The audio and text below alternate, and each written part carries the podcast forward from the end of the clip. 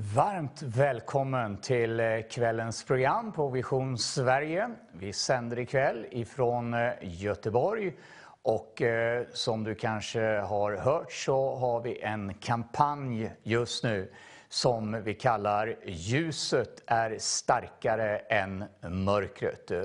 Igår kväll så sändes det från Stockholm och det här är den första kvällen ifrån studion här i Göteborg. Och eh, vi kommer att sända varje kväll mellan klockan eh, 19 till 22 eh, ända fram till sista kvällen den 8. Så var med, inte bara ikväll utan också de övriga kvällarna och sprid gärna information om att vi har den här kampanjen. För vi önskar att nå ut med det bästa budskapet utav alla, nämligen de goda, glada nyheterna som evangeliet representerar. Och eh, vi är också helt övertygade om det faktum att eh, ljuset är starkare än mörkret. Det har jag fått upplevt i mitt liv och eh, många med mig. Och det kan du också få uppleva i ditt liv. Att mörkret skingras och att ljuset bryter in. Ikväll så har vi tre stycken talare. Eh, först och främst Hans Weissbrot som ska börja alldeles strax här ikväll. Och så är det Jakob Orlenius härifrån Göteborg. Och eh, så har vi eh, till sist också en kvinna ifrån Vetlanda som ska dela Guds ord med oss. Jag ska strax presentera också henne. Eh, men vi ska börja med att eh, lyssna till en sång. Eh, Sofia Rydén heter hon som, som ska predika sist här ikväll. Men vi ska börja som sagt var med en sång. Och så hälsar jag Hans välkommen in efter den här sången. Varsågoda.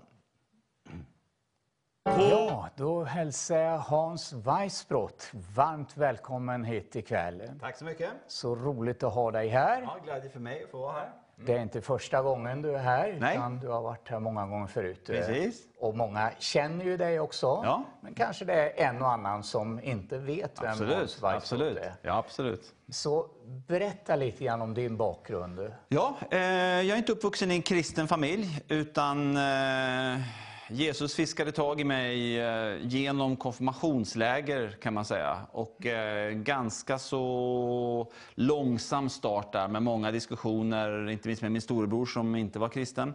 Eh, och många andra som inte var kristna. Och det var lite fram och tillbaks där, men efterhand så, så märkte jag att Jesus var där. Ja. Mm. Var det något speciellt som gjorde att du märkte att Jesus var verklig?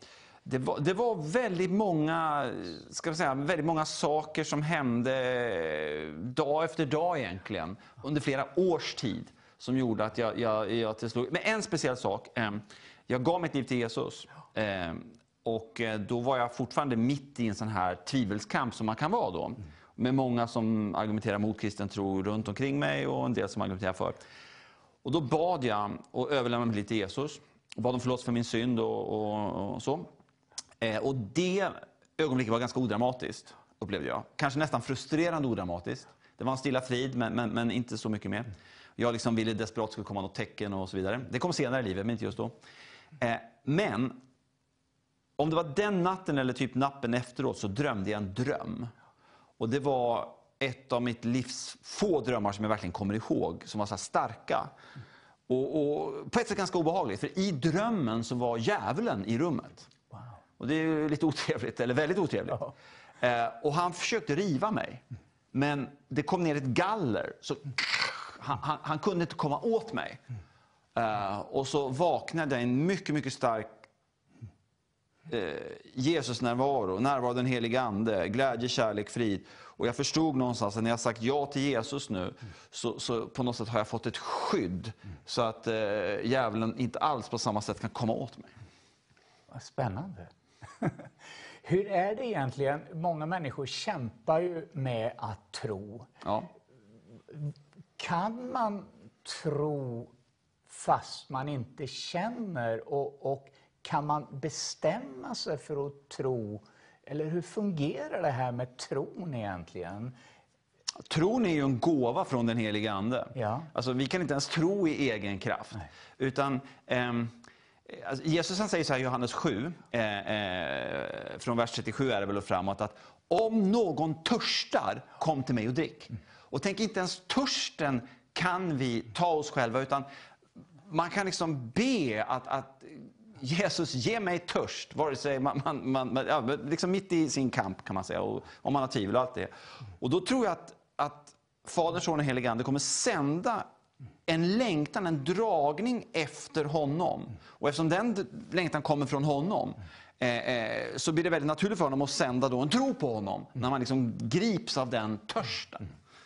Så, så, det skulle jag rekommendera folk att om, om du upplever att du tvivlar, du har kamp i ditt liv och du liksom själv tycker att du, du har så svårt att tro eller vad det nu än är. Så, så be Jesus att han sänder en törst i ditt liv, en längtan, en dragning inifrån. För då kommer han göra det. Det gjorde han i mitt liv. Det var liksom en längtan som bara blev starkare och starkare tills jag fick tron på Jesus som, som, som kom också som en gåva då, som bara kopplade mig med Herren. Mm.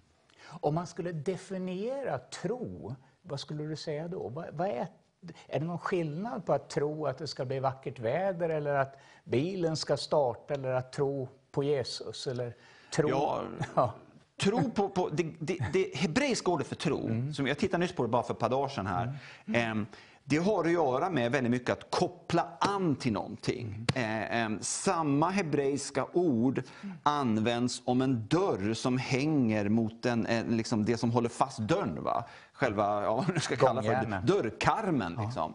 Mm. och, och, och gångjärnen och dörrkarmen. Mm. Och på något sätt, det är i Bibeln, i den hebreiska världen, vad tro är. Du kopplar an till någonting. Mm. Och då klart, då handlar det om vad kopplar du an till? Mm. Kopplar du an till liksom att jag, jag, tror att jag ska vinna på den här lotten? Någon slags, ja, du försöker pumpa upp någon egen positivistisk energi. Liksom, eller jag tror att det ska gå bra den här fotbollsmatchen. Ja, det kanske jag kanske inte gör. Va? Men det är lite mer våra egna små påfund. Vi kopplar liksom till våra egna önskedrömmar kanske. Det är det som folk ofta säger, jag tror sådär. Va? Kan, kan slå in, kan inte slå in. Men, men det är oftast ganska perifera saker. Men när vi kopplar an till, till det är därför det är det viktigaste vi kan göra är att be till Jesus. För då kopplar vi an, vi liksom fäster vår dörr till honom som är hela universums skapare och frälsare. Eh, och, och det, det, är det, liksom. det handlar om vem vi tror på, vem vi kopplar an till. Mm. Har det här någonting med känslor att göra eller, eller är det bortkopplat ifrån känslolivet? Jag skulle säga att det ligger djupare än känslor. Mm. För, för, tro är en gåva från den heliga Ande. Mm. Den heliga Ande är Gud som kommer till oss. Vi blir ju fyllda av den heliga Ande när vi tar emot Jesus. Mm. Eh, och eh, Det gör ju någonstans liksom att, att gudsnärvaron är under, men kan leda till, alltså det står ju i, i, i Bibeln då att andens frukt, det finns bara en frukt egentligen, det är singularis i grekiskan där. Andens frukt är bland annat kärlek, glädje, frid. Eh, och, och, och, det är realiteter. Kristi kärlek drev upp honom på korset och, och kommer alltid att brinna för oss. Men, men absolut, kärlek, glädje, frid kan ju leda till eh, eh, att man kan fyllas av en stark harmoni mitt i en livsstorm. Och Det kan ju leda till positiva känslor, men det underbara med att tron är djupare än känslorna är att tron finns där och kopplingen till Jesus, som vi sagt ja till honom, finns där oberoende av våra känslor. Mm. Ja. vad är det viktigaste att man tror på? För jag menar, många säger ja, men jag tror på Gud eller jag, jag, jag tror på ett liv efter detta eller jag, jag, tror på andliga ting och så här. Mm. Men, men hur, vad är det man ska tro på egentligen? Ja, det är ju ett namn, Jesus. Ja, just det. Som i söndagsskolan. Rätt svar är alltid Jesus. Nej, men alltså, Jesus är ju Gud och människa på samma gång. Mm. Vi, den kristna klassiska bekännelsen som är biblisk är ju att Gud är en och samtidigt tre personer. Fadern, Sonen och den helige Ande. Och nu har Fadern valt att sända det dyrbaraste eh, som finns, hans egen, hans egen son, Jesus Kristus, Gud och människa på samma gång, till oss. Det är kontaktpunkten. Och det är hans försoningsdöd som är nådapunkten som gör att varenda dag, fast jag inte förtjänar det, får jag stiga fullt in i Guds kärlek och förlåtelse, nåd, kraft, barmhärtighet eh, genom Jesus. Så det är, liksom, det är Jesus som är punkten. Absolut. Så det, jag skulle bara åh vad jag skulle rekommendera alla här att, att, att eh, hur mycket tro och tvivel du än har, hur mycket storm det än är, att, att ba, bara idag öppna dig och be Jesus sända en längtan i ditt hjärta efter honom själv. Det låter fantastiskt enkelt. Det, det, och, ja, det är det ju. Och kan man säga att jag säger det då som hade en tvivelskamp och, och, och massa diskussioner, med min storebror fram och tillbaka. Under typ mina första fem år som jag var kristen och, och där det fanns mycket sökande och mycket upp och ner. Så att, det är enkelt, men jag vill inte säga det på ett simplistiskt sätt. Eh, utan jag själv vet vad det kan innebära liksom, att det stormar eh, på massa olika sätt. Och att det ta, kan ta tid ibland och, och gå upp och ner. Sen har ju du tjänat Gud nu i, i många år mm. och eh, är som en resande präst. Eller ja. vad ska man, hur titulerar du dig själv? ja, som en, jo men alltså precis. Det, det, jag, har, jag, har haft en sån tjänst egentligen från det jag prästvigdes. Det, det var ja. inget jag hade planerat. Nej. Men från att jag prästvigdes så både jag och min fru uh, blev övertygade om att jag hade en kallelse att resa runt och jag fick ganska mycket inbjudningar att åka runt. Och, ja, komma och kanske predika och vägleda och be för människor. Och, och så, så, byggs det upp liksom många olika relationer på många olika ställen. Och, och med, med, stora delar av Kristi kropp också, vilket jag tycker är jättespännande. Mm. Eh, väldigt härligt också att få vara så här, eh, Vision Sverige, en kristen tv-kanal som verkligen vill nå ut, en riktig missionsstation eh, som ju behövs mer än någonsin idag. Så, så, det är spännande att se vad som händer i Kristi kropp. Mm. Mm. Är det liksom bibelundervisning som är din kallelse eller hur, hur vill du definiera din tjänst? Ja, du är alltid undrar. Nej, men absolut. Det, det, jag, jag, en av mina största förebilder i mitt liv, en präst som heter Bo Brander. Eh, eh, jag fick sitta vid hans fötter och lyssna till hans bibelundervisning under ett helt år på, på en bibellinje. Det förvandlade mitt liv. Och, och, och han, han, är så här, du vet, det är den helige Andes gåva, förstår jag ju, men, men han är en sån här makalös bibellärare. Och jag blev så inspirerad av honom då, och han brukar säga så här, Hans brukar han säga, Pang på Bibeln, pang på människan.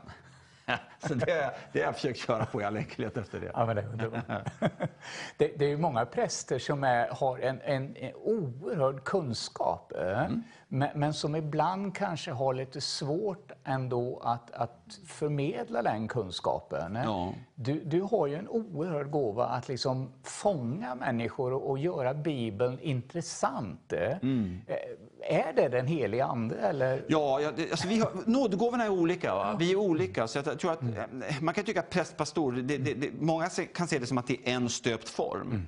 Eh, och, och jag menar att, att vara verbi divini minister, alltså det gudomliga ordet tjänare som det heter på latin, det ingår ju naturligtvis då, till exempel förkunnelsen. Eh, men vi är nog väldigt olika och, och det gäller, tror jag, att, att eh, Bibeln och Jesus är vår gemensamma nämnare. Så det är det allting ska liksom handla om. Men att vi har lite olika personligheter, ungefär som olika instrument. Och då är det ingen idé att försöka liksom vara trombonist om man märker att man är mer violinist. Så jag försöker liksom bara vara mig själv helt enkelt. Men inte hålla igen. Kanske finns det liten kultur ibland i vårt land av att man ska, liksom, man ska hålla igen lite grann. Jag, jag, jag, försöker inte verka mer sofistikerad eller smart eller mogen än vad jag är. Utan jag försöker bara glädjen över Bibeln och Jesus och så försöker jag köra på fullt ut. Mm. Ja. Fantastiskt. Så, tycker du att du ser någon, någon utveckling när det gäller intresset för Guds ord? Och, eller hur, hur, du som reser nu runt i Sverige menar jag. Jo men alltså det stormar ju runt om i vårt land och hela världen såklart, mer och mer. Det, det, det, jag menar, pandemin är bara ett exempel på det, men den är ju ett ganska tydligt exempel på det. Um, och, och, jag har ju en god vän som heter Sebastian Staxet. Uh, en, en eh, broder som har kommit till tro, som egentligen har levt långt ner i mörkret och långt in i den kriminella världen och, och har en enorm kärlek till Jesus. Och, vi, jag har fått tillsammans med honom stå i lite olika missionssatsningar och evangelisationssatsningar. nu har vi ju en pigg munter satsning att eh, bjuda in till ett par dagar på Tele2 Arena här i september.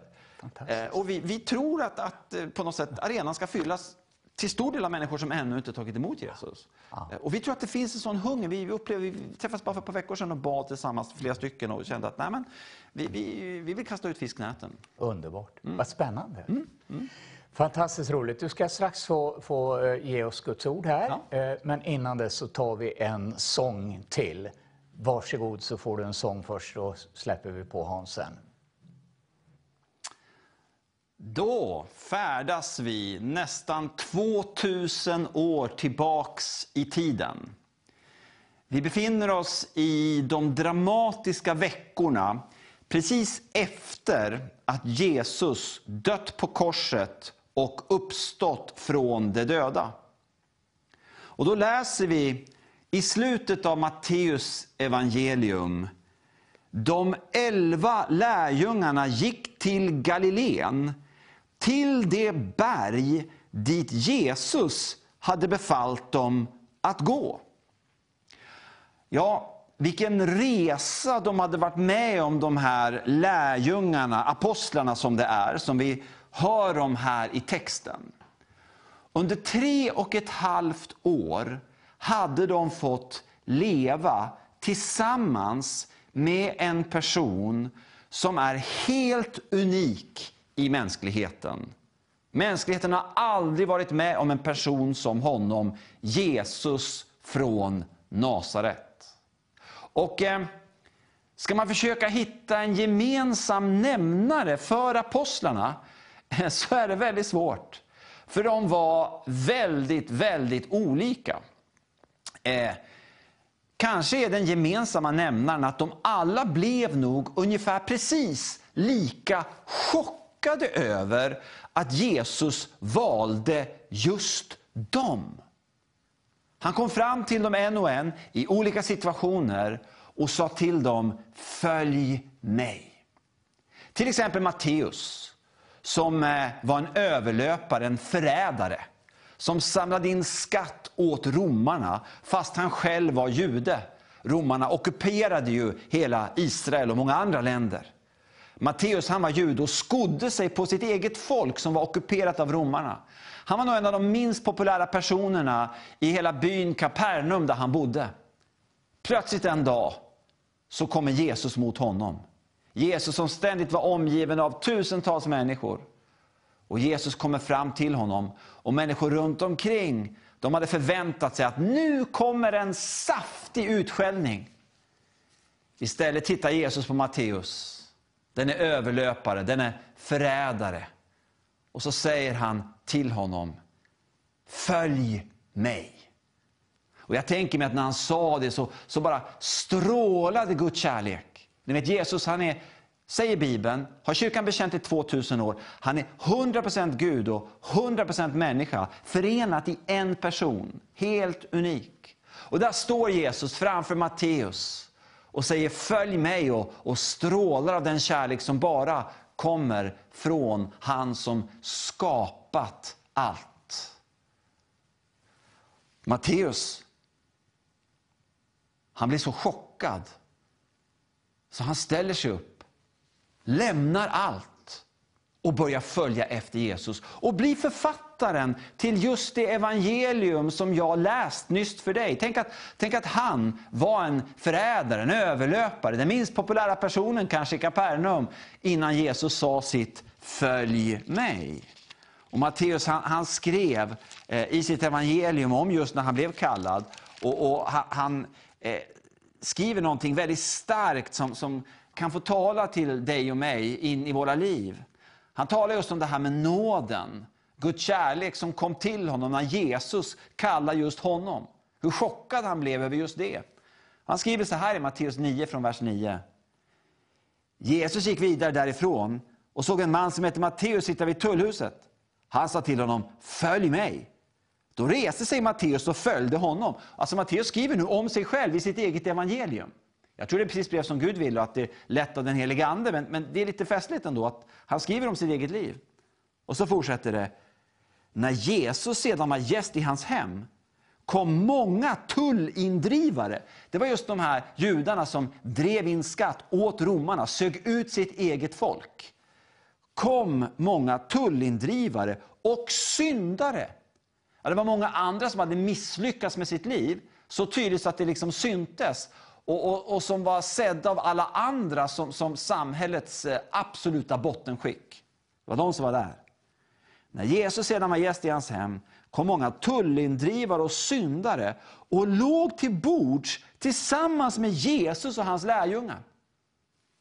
När fariseerna fick se det och frågade hans lärjungar varför äter er mästare med tullindrivare och syndare? Då sa Jesus som hörde det, lyssna, så här skriver Matteus. Så här sa Jesus, precis när Matteus blev kallad att vara en lärjunge.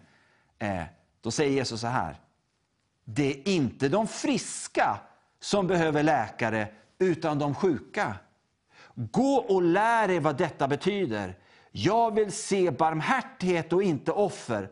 Och lyssna nu vad Jesus säger sist här, som Matteus aldrig skulle glömma. Jag har inte kommit för att kalla rättfärdiga, utan syndare. Vi tar det en gång till. Jag har inte kommit för att kalla rättfärdiga, utan syndare. Jag vet inte om du känner igen det, men jag känner igen mig varje dag. Mycket i mitt liv har Jesus fått förvandla och, och, där kommer det en god frukt och det tackar jag Herren för. Men det finns tyvärr en annan sida av mig själv som, som gör negativa saker, så präst jag är. Jag är en syndare. Jag behöver vara idag desperat Jesu förlåtelse. Kanske är du också en syndare. Kanske finns det också saker i ditt liv som du ångrar. Kanske till och med saker du har tänkt, sagt och gjort idag. Kanske andra saker längre bak i ditt liv. Kanske sitter du fast i någonting som är väldigt negativt. Tänk Matteus, vad han kom ihåg från precis när han mötte Jesus. Tänk vad Jesus gjorde. Han sa, följ mig till Matteus. Det vill han säga till dig idag. Om du så inte har varit kristen eh, innan det här programmet, så vill Jesus idag, ikväll, säga sitt Följ mig till dig. Det är en inbjudan att ta emot hans förlåtelse, hans nåd, löfte om evigt liv, att han kommer vara med dig hela ditt liv. Följ mig. Och så får du det där ordet också, när, när du kanske tänker så här, ja, men jag duger inte, jag har syndat för mycket, det finns för mycket smuts i mitt liv. Ja, men då kommer ju Jesu ord, som han sa till Matteus. Jag har inte kommit för att kalla rättfärdiga, utan syndare.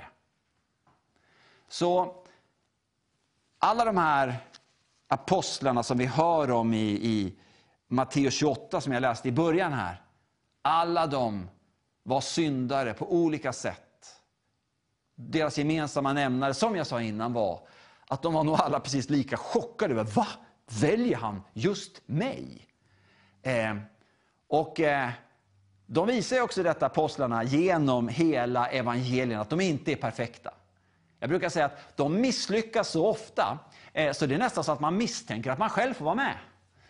Eh, och samtidigt visar sig Jesu nåd och kärlek att just de här är kallade att vara ledare i den första generationen i Kristi kyrka. Och vilken resa de hade varit med om. Tänk, de hade fått vandra med denne unike person. De hade fått se honom ta emot fem bröd och två fiskar inför tusentals människor. De hade fått se honom be tackbönen till hans himmelske far. Och så hade han delat ut bröden tillbaks. Och så hade apostlarna börjat gå och dela ut dessa bröd. Och de hade räckt, och de hade räckt, och de hade räckt. Och de räckte till tusentals människor och det blev många korgar över. De hade varit med i stormen. Då de misströstade om livet och de trodde de skulle dö. Då vattnet sköljde in i båten. Och plötsligt mitt i stormen ser de någon som går på vattnet. Och det är Jesus. Han kommer till dem. Och när han säger till stormen att vara still, att tiga, så blir vattnet på grekiska, eh, för det här var på grekiska från början, märkligt nog inte på svenska. Eh, på grekiska står där att, att vattnet, det blev liksom inte bara lite lugnt när Jesus sa till vattnet, tig, var still. Nej, vattnet blev enligt evangelierna alldeles spegelblankt. Kan du tänka dig det?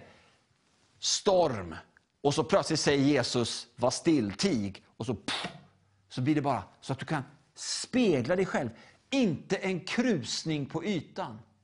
Och då står det faktiskt att de tillbad honom. De bara vänder sig om och, vem är det här? Du måste vara, inte bara människa, utan Gud. Och de hade varit med varje dag. Då tusentals och åter tusentals människor samlades runt kring Jesus. Och han botade person efter person efter person efter person. Han som är Gud och människa på samma gång, han är den store läkaren. Han är god, han är barmhärtig. Och De hade till och med fått vara med när han uppväckte en man som legat död i sin grav i fyra dygn. Jesus ropar Lazarus kom ut. Och då står det att en man kommer ut och han är fortfarande inlindad i, i, i de här bindorna som, som hans döda kropp var insvept i. Så Jesus måste säga till de chockade människorna runt omkring, ta av honom allt det där och låt honom gå. En unik, unik, unik person. Vilken resa de hade varit med om. De hade också varit med eh, och mött Jesus den första dagen då han uppstod från de döda. Jesus hade stått inför dem lika levande som någonsin. Han som var död levde nu igen. Han som hade hängt på korset, gråtit Guds egna tårar, bett till sin far, förlåt dem, de vet inte vad de gör. Han som hade ropat det är fullbordat när han dog. Han som hade burit fram priset för hela mänsklighetens synd genom sin egen död. Han mötte dem, uppstånden från de döda. Och de märkte att han är lika mycket på riktigt som uppstånden som innan. Ja, han tar till och med fisk och äter inför dem för att visa, jag som uppstånden, jag är på riktigt.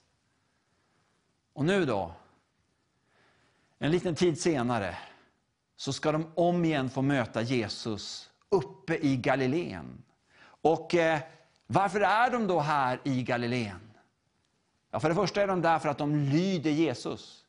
Jesus har sagt till dem att de ska gå dit och då gör de det. Och för det andra så är Galileen en naturlig plats för dem att vara på. Varför? Jo, för att det är deras hem. Ni vet, för mig, Galileen, det är någonting exotiskt. Jag längtar till Galileen. Nu har det varit reserestriktioner på grund av pandemin. Jag brukar annars åka till Israel ett par gånger per år. Och ni vet, att få vara nere i Israel. Jag har ofta varit där nere nu i december, januari. Det, det är ungefär temperatur som, som vår maj. Och det, det, det doftar härligt och det, är grönt och, och, vackra blommor. Och dessutom så vet jag att jag går på de platser där Jesus själv har gått. Det är liksom allt annat än vardagligt för mig. Det är exotiskt, det är underbart, det är ljuvligt. Men för apostlarna var Galileen, dit Jesus nu befallde dem att gå, det var den minst exotiska platsen i universum. Det var deras hem, det var deras vardag. Det är din köksbänk, det är ditt vardagsrum. Det är den där busshållplatsen du stannar vid när du kanske ska till jobbet imorgon, vad vet jag. Ehm, och jag berättade ju innan här för den underbara brodern här som intervjuade mig om, om när Jesus fiskade tag i mig. Och min första, verkligen, mitt starka tilltal, den här drömmen jag fick, som jag berättade om innan, eh, som blev ett tecken för mig på att, att någonting avgörande hade hänt när jag hade sagt ja till Jesus. Det hände ju i mitt hem. Och då tänker jag så här, där du sitter i ditt hem, även om det är vanligt, även om du kanske inte tycker att du sitter på universums mest spännande och exotiska plats, så just där, till ditt Galileen, dit vill Jesus komma ikväll. Och frågan är om du ska göra som apostlarna. Apostlarna har vi förstått redan, de var syndare. Vi har förstått redan att de var lika förvånade eh, allihopa över att Jesus valde just dem. Eh, eh, men de tackade ja och frågan är ikväll till dig. Vill du tacka ja? Vill du be en bön till Jesus? Vill du bjuda hem honom till dig ikväll? Det är ett erbjudande från Jesu eget hjärta som kommer till dig den här kvällen. Och så kommer vi till vers 17. Och den här versen tycker jag, jag tycker den är härlig. Den är en del av Guds ord. Jag är helt övertygad om att hela Bibeln är Guds ord. Bibeln ber precis som Gud ville. Och den helige Ande om det stämmer, inspirerade Matteus att skriva även nästa vers. Och där står det så här. När de fick se honom, alltså Jesus, när de fick se honom tillbad de honom, men några tvivlade. Ja, men det står så. Va? Eh, eh, eh, står det verkligen inte så? Jo, eh, det stod ju så, jag läste. När de fick se honom tillbad de honom, så långt är det logiskt. Han är uppstånden, de har redan mött honom som uppstånden. Att de tillber honom, ja men det känns liksom givet av situationen. Men så fortsätter det. Men några tvivlade. Och då tänkte jag så här, mm, står det verkligen så i grekiskan? Står det verkligen så i grundtexten? Så jag gick ner i den grekiska grundtexten för att se vad står det egentligen. Och eh, eh, det här ordet tvivla, vet du vad det betyder egentligen? Ja, det betyder tvivla. Det betyder tvivla. Så, så liksom det, det, det, det, står att de tvivlar, ingen snack om det. Och det blir bara värre i, grundtexten, som det var från början. För att där står det inte det här några. Det har man lagt till. Jag fattar faktiskt inte varför man har gjort det. För att, ska jag översätta bokstavligt från grekiskan så står det så här. När de fick se honom tillbad de honom och tvivlade. Tänker man, va? Vad, va, va var det de tvivlade på? Ja, boken Facit finns i himlen brukar jag säga. Vad de tvivlade på, där, där är din tanke förmodligen minst lika insiktsfylld som min. Men låt mig bara ge dig en liten tråd. Jag tror inte den här gången att de tvivlade på Jesus. Det, det, det, hade de gjort innan lite nu och då, olika personer, inte minst Thomas. Thomas han, han var ju inte med när Jesus uppstod från de döda och visade sig för apostlarna. Thomas var ju själv en apostel, var inte inne i rummet just då. Och, och, när sen alla andra av apostlarna säger till Thomas, som också var en apostel, att vi har sett Jesus, han är uppstånden från de döda, han, han lever på riktigt. Eh, då sa Thomas, nej, nej, nej, det där tror jag inte på. Eh, så jag brukar säga att han, han, var ju, han var ju en riktig begåvning i att tvivla. Det är en bedrift att lyckas tvivla på Jesus. Fast ens eh, tio närmaste vänner, alla säger att vi har sett honom med våra fysiska ögon uppstånden från de döda. Men en vecka senare står Jesus där igen. Och då är Thomas där. Och Thomas hade sagt till, till de andra apostlakompisarna att om inte jag får sticka fingrarna i hans sår som han fick när han korsfästes så tror jag inte på honom. Och där står Jesus, uppstånden från de döda, pulserar av liv för evigt. Men han har fortfarande såren. Det är lite speciellt han har såren fast han är uppstånden från de döda. Men det är ju en markering att han dog för våra synders skull. Så vi aldrig ska missa det. Och så säger han till Thomas, varsågod, nu kan du sticka dina fingrar i mina sår. Och Thomas faller ner och tillber och säger till Jesus, min Herre och min Gud. Han som tvivlar som mest avgav en bekännelse att den uppståndne Jesus, han är Gud. Ja, Jesus har ju alltid varit Gud. Han är Gud och människa på samma gång. Eh, så det känns inte så troligt att det var på Jesus de tvivlade.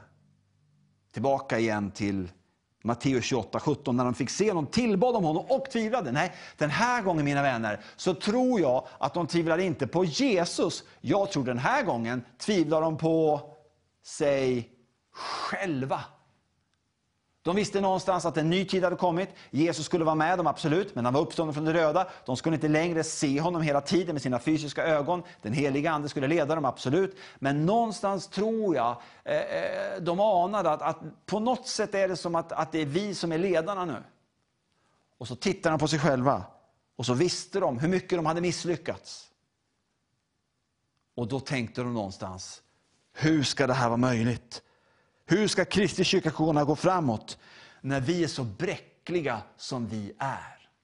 Så om du känner dig bräcklig, om du tvivlar, ibland kanske på, på, på Jesus, men, men om du också tvivlar på dig själv, känner något gnagande tvivel, att du tycker att du är futtig, du, du, du, du är obegåvad, eh, du, du har bakom dig ett ganska trasigt liv, eh, det, det, det händer för lite, eh, du känner för lite folk, eller vad det nu än är för någonting. Så säger jag bara välkommen in i apostlaklubben. Även de tvivlade på sig själva, men det var inget hinder för Jesus. För i nästa vers talar han ut vad som är fundamentet för hela missionsbefallningen som snart kommer. Och då säger Jesus så här, lyssna. Då trädde Jesus fram och talade till dem och sa, åt mig har getts all makt i himlen och på jorden. Vi tar det där igen. Jesus säger alltså så här, jag hade med mig det här bibelordet. När jag var på väg ner hit till studion, jag gick här i regnet i, i, i Göteborg, från mitt hem i Mölndal. Jag hade på mig lite regnbyxor. Jag tycker det är lite skönt sådär när, när det är ja, lite fuktigt i luften och gick promenad. Och det, bara, det här ordet bara ringde i mig. Det var som att jag upplevde den helige Andes maning, tala ut det här ordet, tala ut det in i varje hem, hur stor nöden än är. Hur stort mörkret än är i ditt liv, eller har varit, eller är just nu, så säger Jesus, då trädde Jesus fram och talade till dem och sa, han säger till dig just nu, Jesus Kristus, åt mig har getts all makt i himlen och på jorden. Hur mycket makt? Hur mycket makt står det att han, han har? Lite grann. Ja, det hade ju inte varit så dumt. Tänk vad han hade sagt så här. Åt mig har getts 10% av all makt i himlen och på jorden. Ja, men det var ganska mycket ändå, eller hur? Eller, eller hälften, då hade det varit jättemycket. Tänk vad han hade sagt. Åt mig har getts hälften av all makt på himlen och på jorden. Tänk man, det är inte lite alltså. Men han säger inte så. Vad säger han? Han säger så här. Åt mig har getts all makt i himlen och på jorden. Allt. 100 procent. Om Bibeln är Guds ord, om det här stämmer, vilket kyrkan har bekänt i 2000 år, vilket jag tror, vilket Matteus här proklamerar, ledd av den helige Ande genom 2000 år. Om det är så, då har Jesus Kristus all makt. All makt. Och, och, och Jag skulle vilja bara eh, exemplifiera hur det kan ta sig uttryck. Exemplifiera, det var ett fint ord. Ehm, jag har en älskad mamma. Hon dog nu i november, så, så hon fattas mig. Eh, och min älskade mamma, eh, hon får nu bli en illustration, en exemplifiering av att Jesu bibelord stämmer.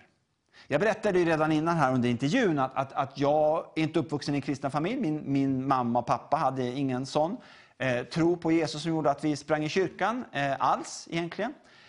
Eh, och så kom min mamma in i en enorm livskris. Det skulle leda till att mina föräldrar skilde sig efterhand och det fanns många olika saker som, som, som bara trasade sönder i min älskade mammas liv. Och jag hade precis kommit till tro på Jesus. Jag var, jag var nykristen, visste inte mycket. Men, men jag visste att, att, att, Jesus, han är på riktigt. Han, han är Gud och människa på samma gång. Han har all makt. Det, det visste jag, för det hade den helige Ande eh, gett mig. Det ger han liksom, den insikten till varje person som tar emot honom. Eh, och så var det en mörk natt. Mitt i natten. Och eh, vi satt vid köksbordet, jag kommer aldrig glömma det. Jag och, och, och, och jag var nygift, min fru satt där, nu har vi varit gifta i snart 32 år. Vi har bröllopsdag 5 januari, då har vi 32an.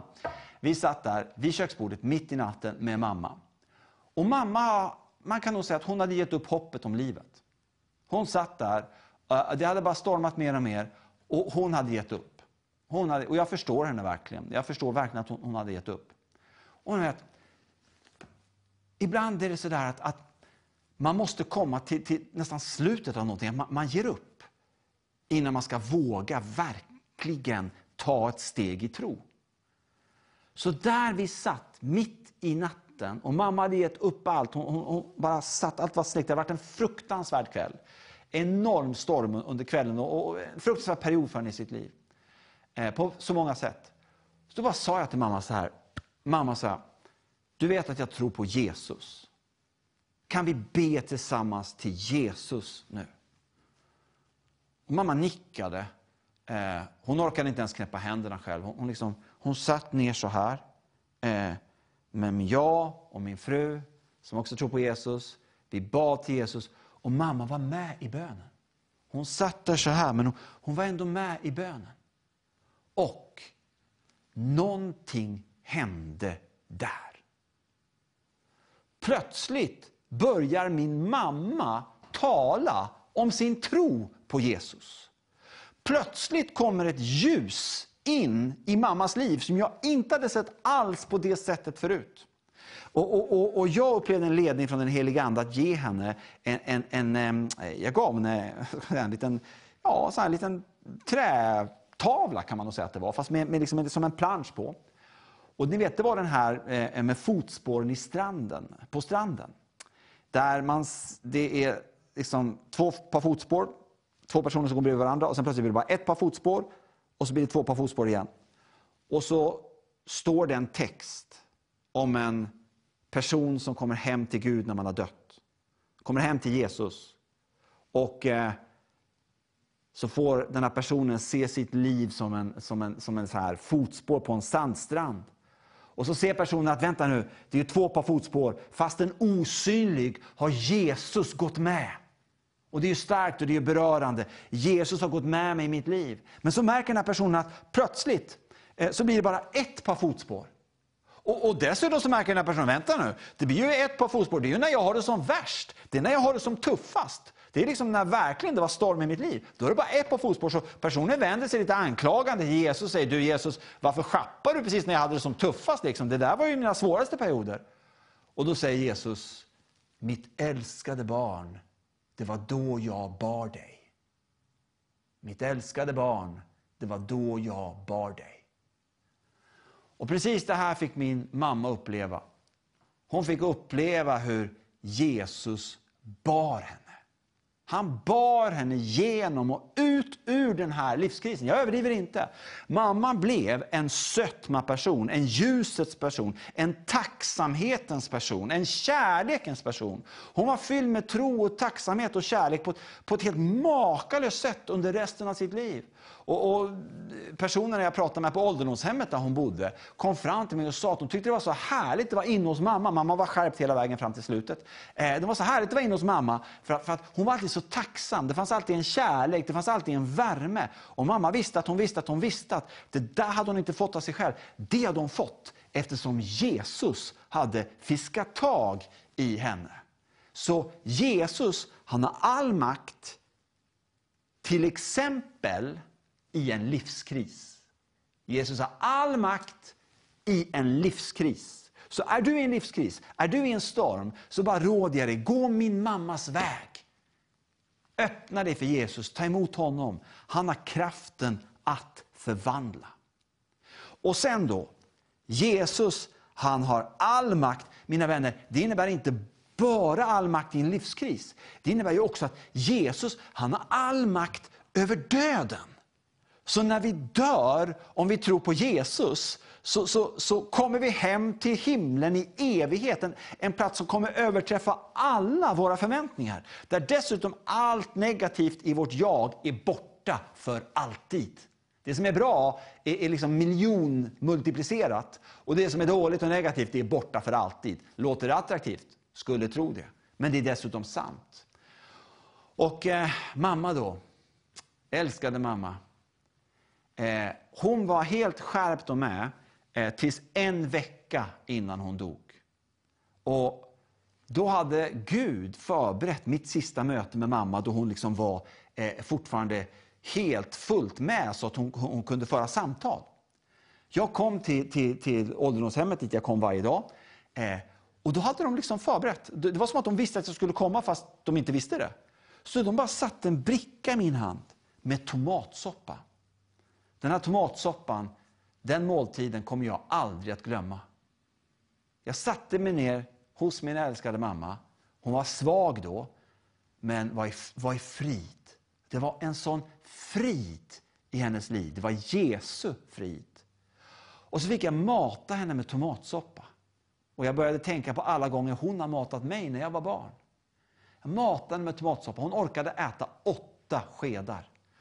Och varje sked sa hon, åh vad gott, åh vad gott, åh vad gott. Och så pratade vi en stund. Och sen bara kände jag mig ledd av den helige Ande att börja berätta för henne om Västerås. Hon, hon dog i Västerås, hon, hon, hon, har bott en stor del av sitt liv i Västerås. Jag började berätta för henne hur jag gick upp till ålderdomshemmet den dagen det var vackra höstlöv, det var i slutet av oktober. Eh, det var underbart vackert. Och Jag visste att hon älskade också den, den väg jag hade gått, den var välkänd för henne. Och När jag berättade för henne om den väg jag hade gått upp den dagen så var det som att jag såg hon liksom såg det framför sig. Men så sa jag till henne, men mamma, nu är det ju också så att när vi dör, då kommer vi till en ännu bättre värld än ett Västerås i, i såna här ni vet, vackra höstlövsfärger. En ännu vackrare värld, ännu bättre värld som dessutom är evig. Där vi möter Jesus. Och så började jag läsa i Uppenbarelseboken om hur Johannes ser in i den himmelska världen. Han ser in i den värld som vi är på väg till om vi bara säger ja till Jesus. Och mamma, hon tog handen då, så grep hon min hand. Och det, var, det var precis som att hon, liksom, hon tog min hand, det var ungefär som hon liksom, och, så höll hon den, nästan ni vet, lite grann som när man ska åka berg och dalbana. Och, och så höll hon den ungefär som att, okej okay, Hans, nu åker vi. Nu åker vi. Och Guds frid var där. En vecka senare får hon göra den resan hem till Jesus. Och när jag och min lillebror i tårar kom till mammas döda, där hon, där hon låg död och, de hade, ringde på oss, hon dog tidigt på morgonen. Eh, så, så kom vi dit och vi upplevde en sån stark gudsnärvaro när vi satt där hos vår mamma som precis gått hem till Jesus. Så en hälsning till dig, det är att Jesus vill säga till dig, genom min mammas liv, åt mig har getts all makt i himlen och på jorden. Vi ber tillsammans. Vi kommer till dig far med vår stora eller lilla tro. Mitt i vår kamp och våra tvivel och livet som kastar hit och dit. Men också mitt i vår stora längtan att, att få leva med dig Jesus. Jag ber att du Jesus ska ge oss alla en längtan att ta emot dig just nu. Jag ber Jesus att du ska stiga in i varenda persons liv som just nu vill öppna sig för dig. Jag ber att du ska stiga in i allas liv på det sätt som du gjorde i min mammas liv. Komma med ljus i mörker, hopp i förtvivlan, glädje i, i, i total eh, förbittring. Kom Herre. I Jesu namn. Amen. Då önskar jag dig allt gott. Tack Ingemar för den fina sången som du gav oss. Och tack för att du är med och lyssnar och tittar på Vision Sverige ikväll. Och eh, som du vet så är det här inte gratis att sända TV över satellit.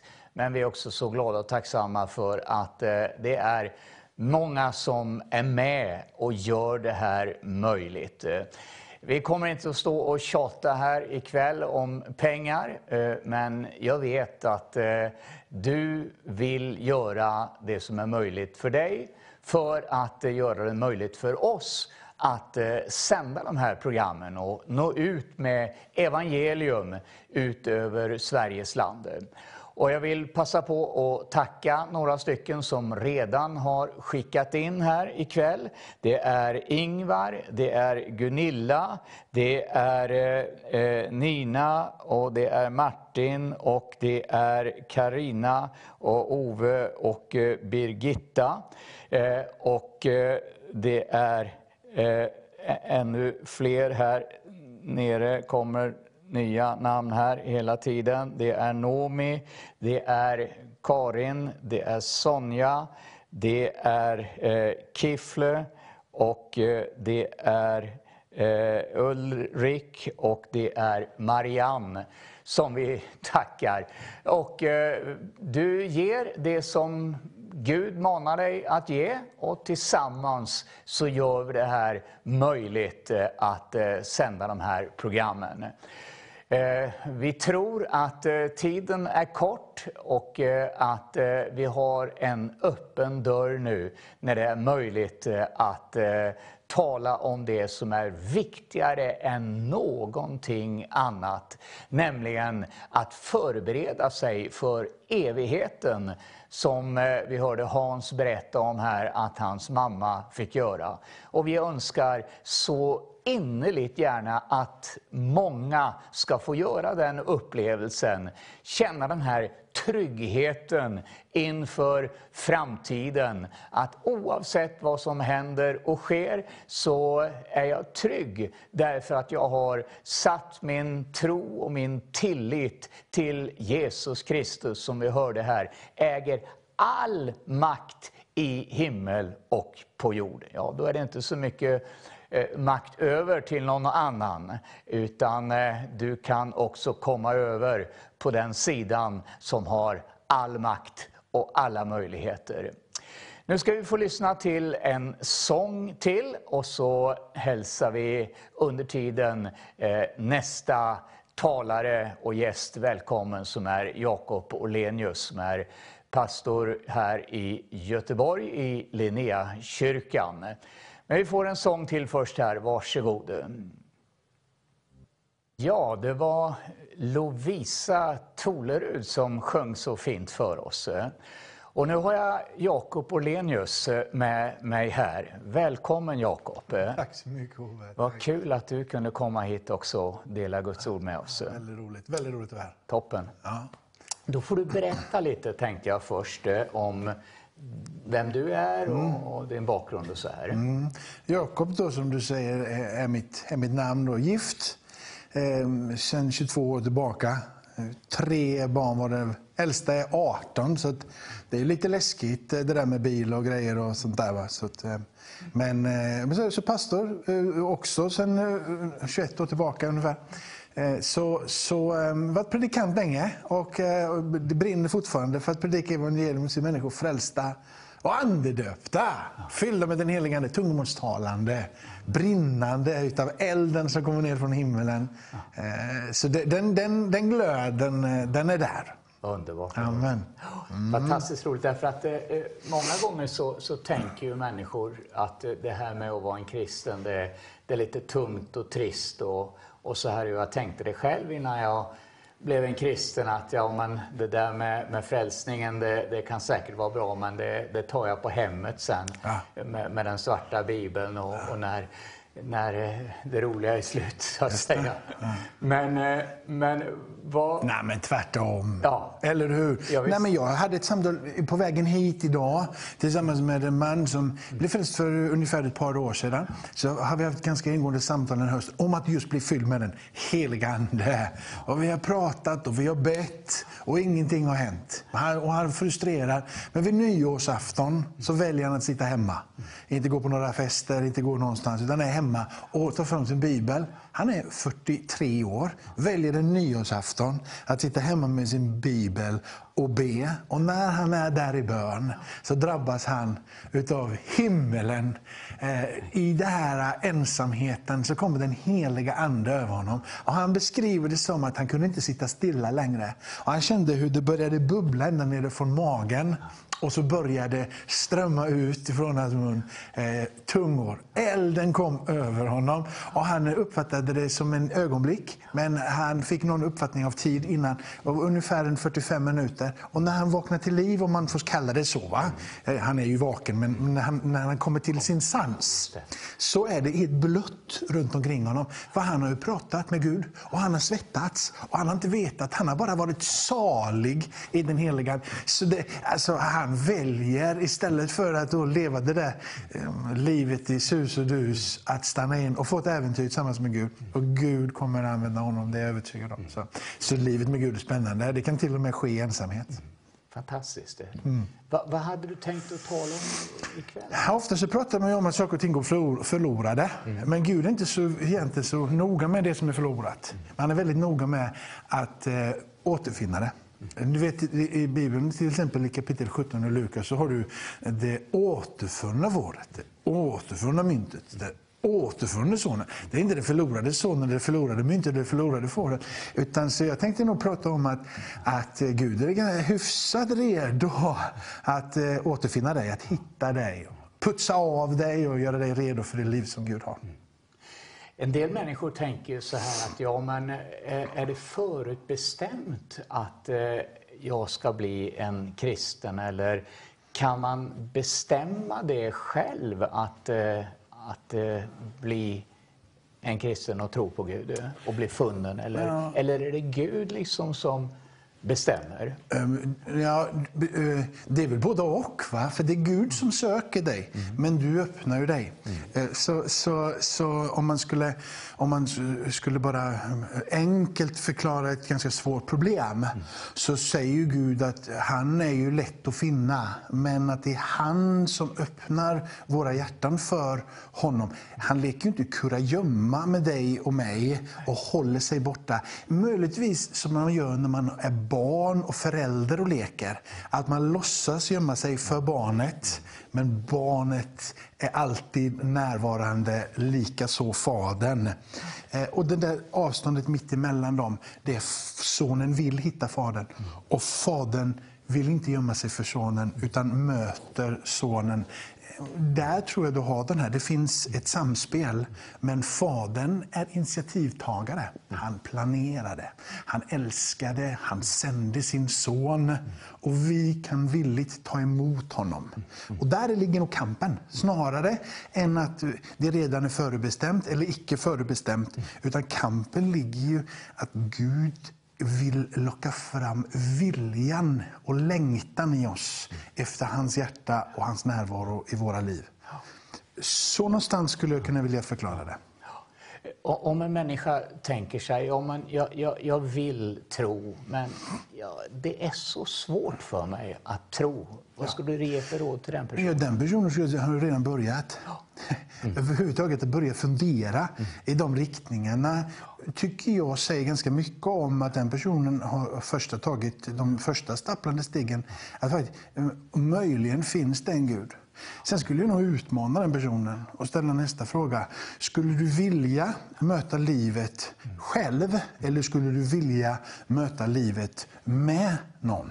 Och alla vill möta med någon snarare en själv. Och då blir min stora fråga, varför då inte försöka att möta livet med någon, än att välja att inte göra det med någon? Så det positiva igen, att vill du pröva, gå den resan, försök hitta Jesus, försök att bjuda in honom, var inte rädd, eh, för tro är någonting som bär dig det är inte någonting som du ska bära eller ha som en fackla.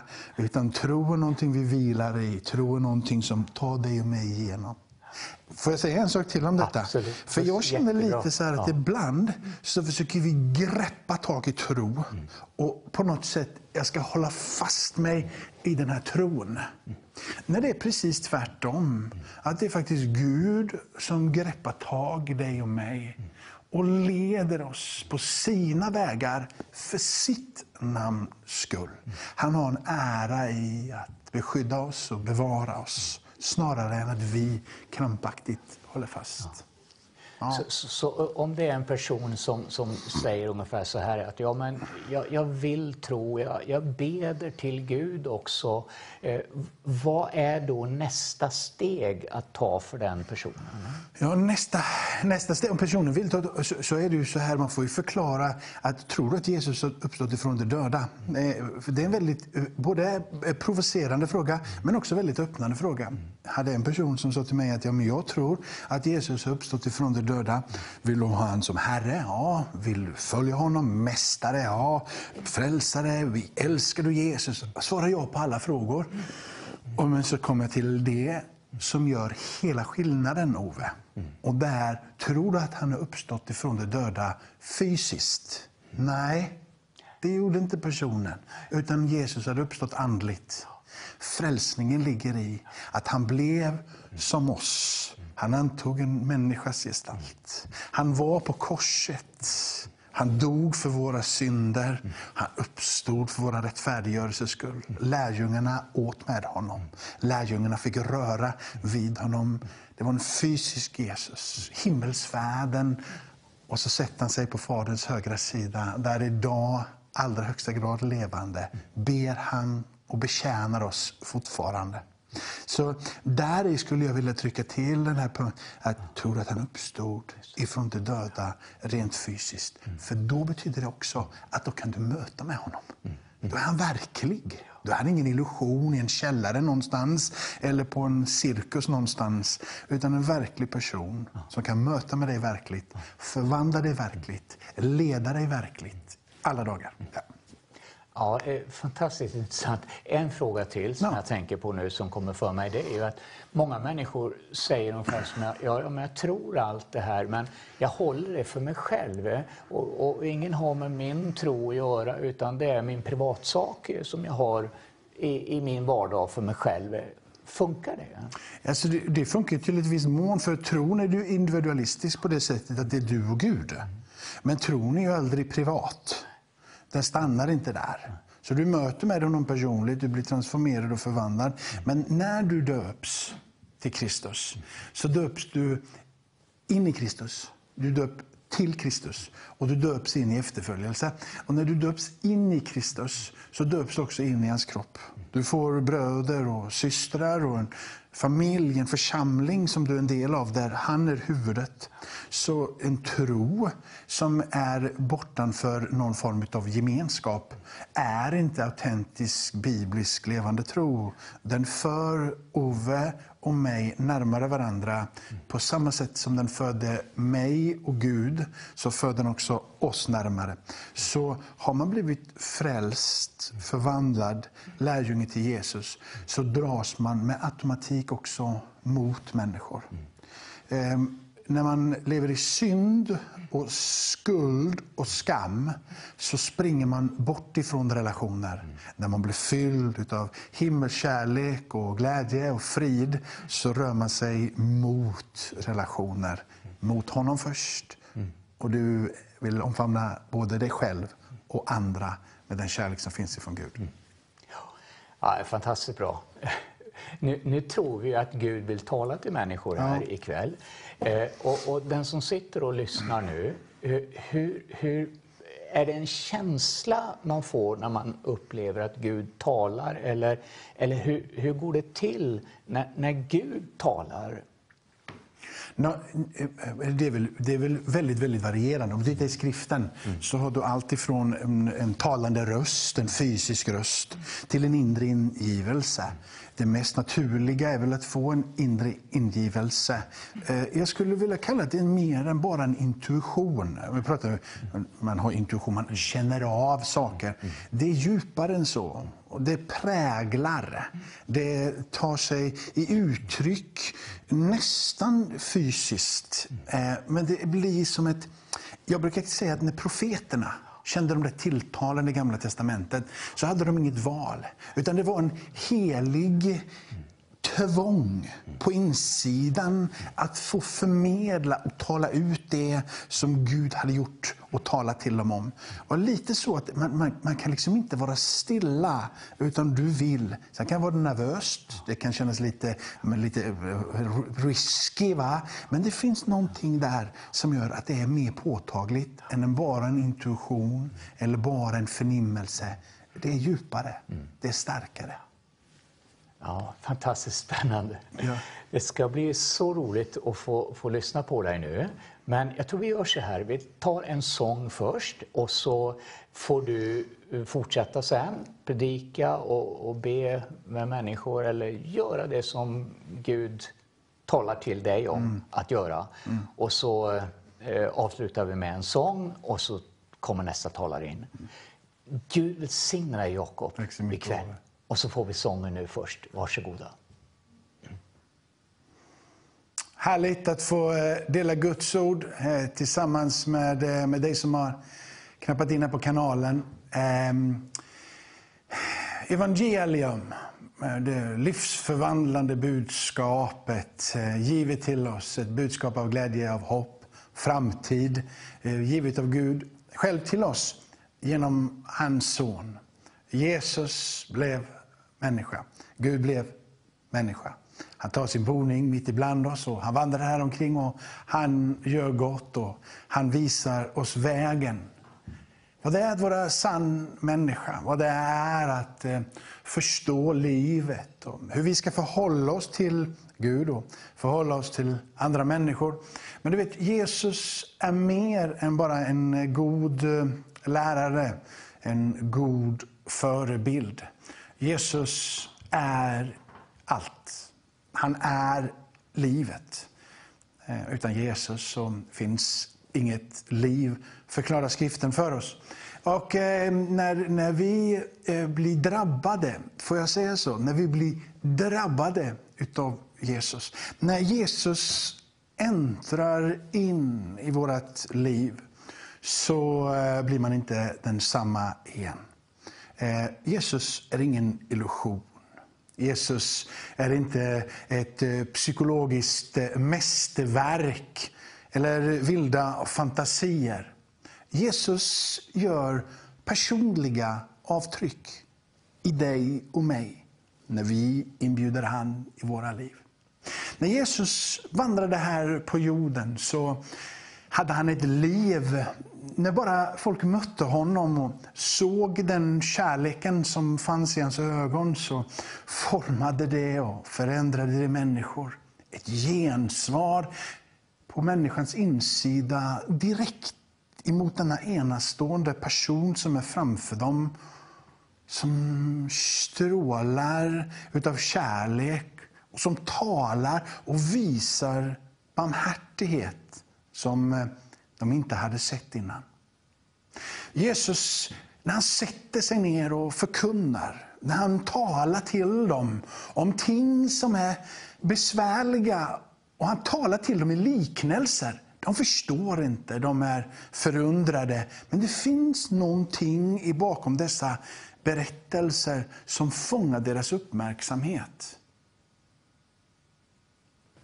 När Hebreerbrevets författare börjar eh, förklara vad eh, det är som har hänt så pratar han om att denna Jesus, denna son som har utgått ifrån Gud återspeglar fullt ut vem Gud är.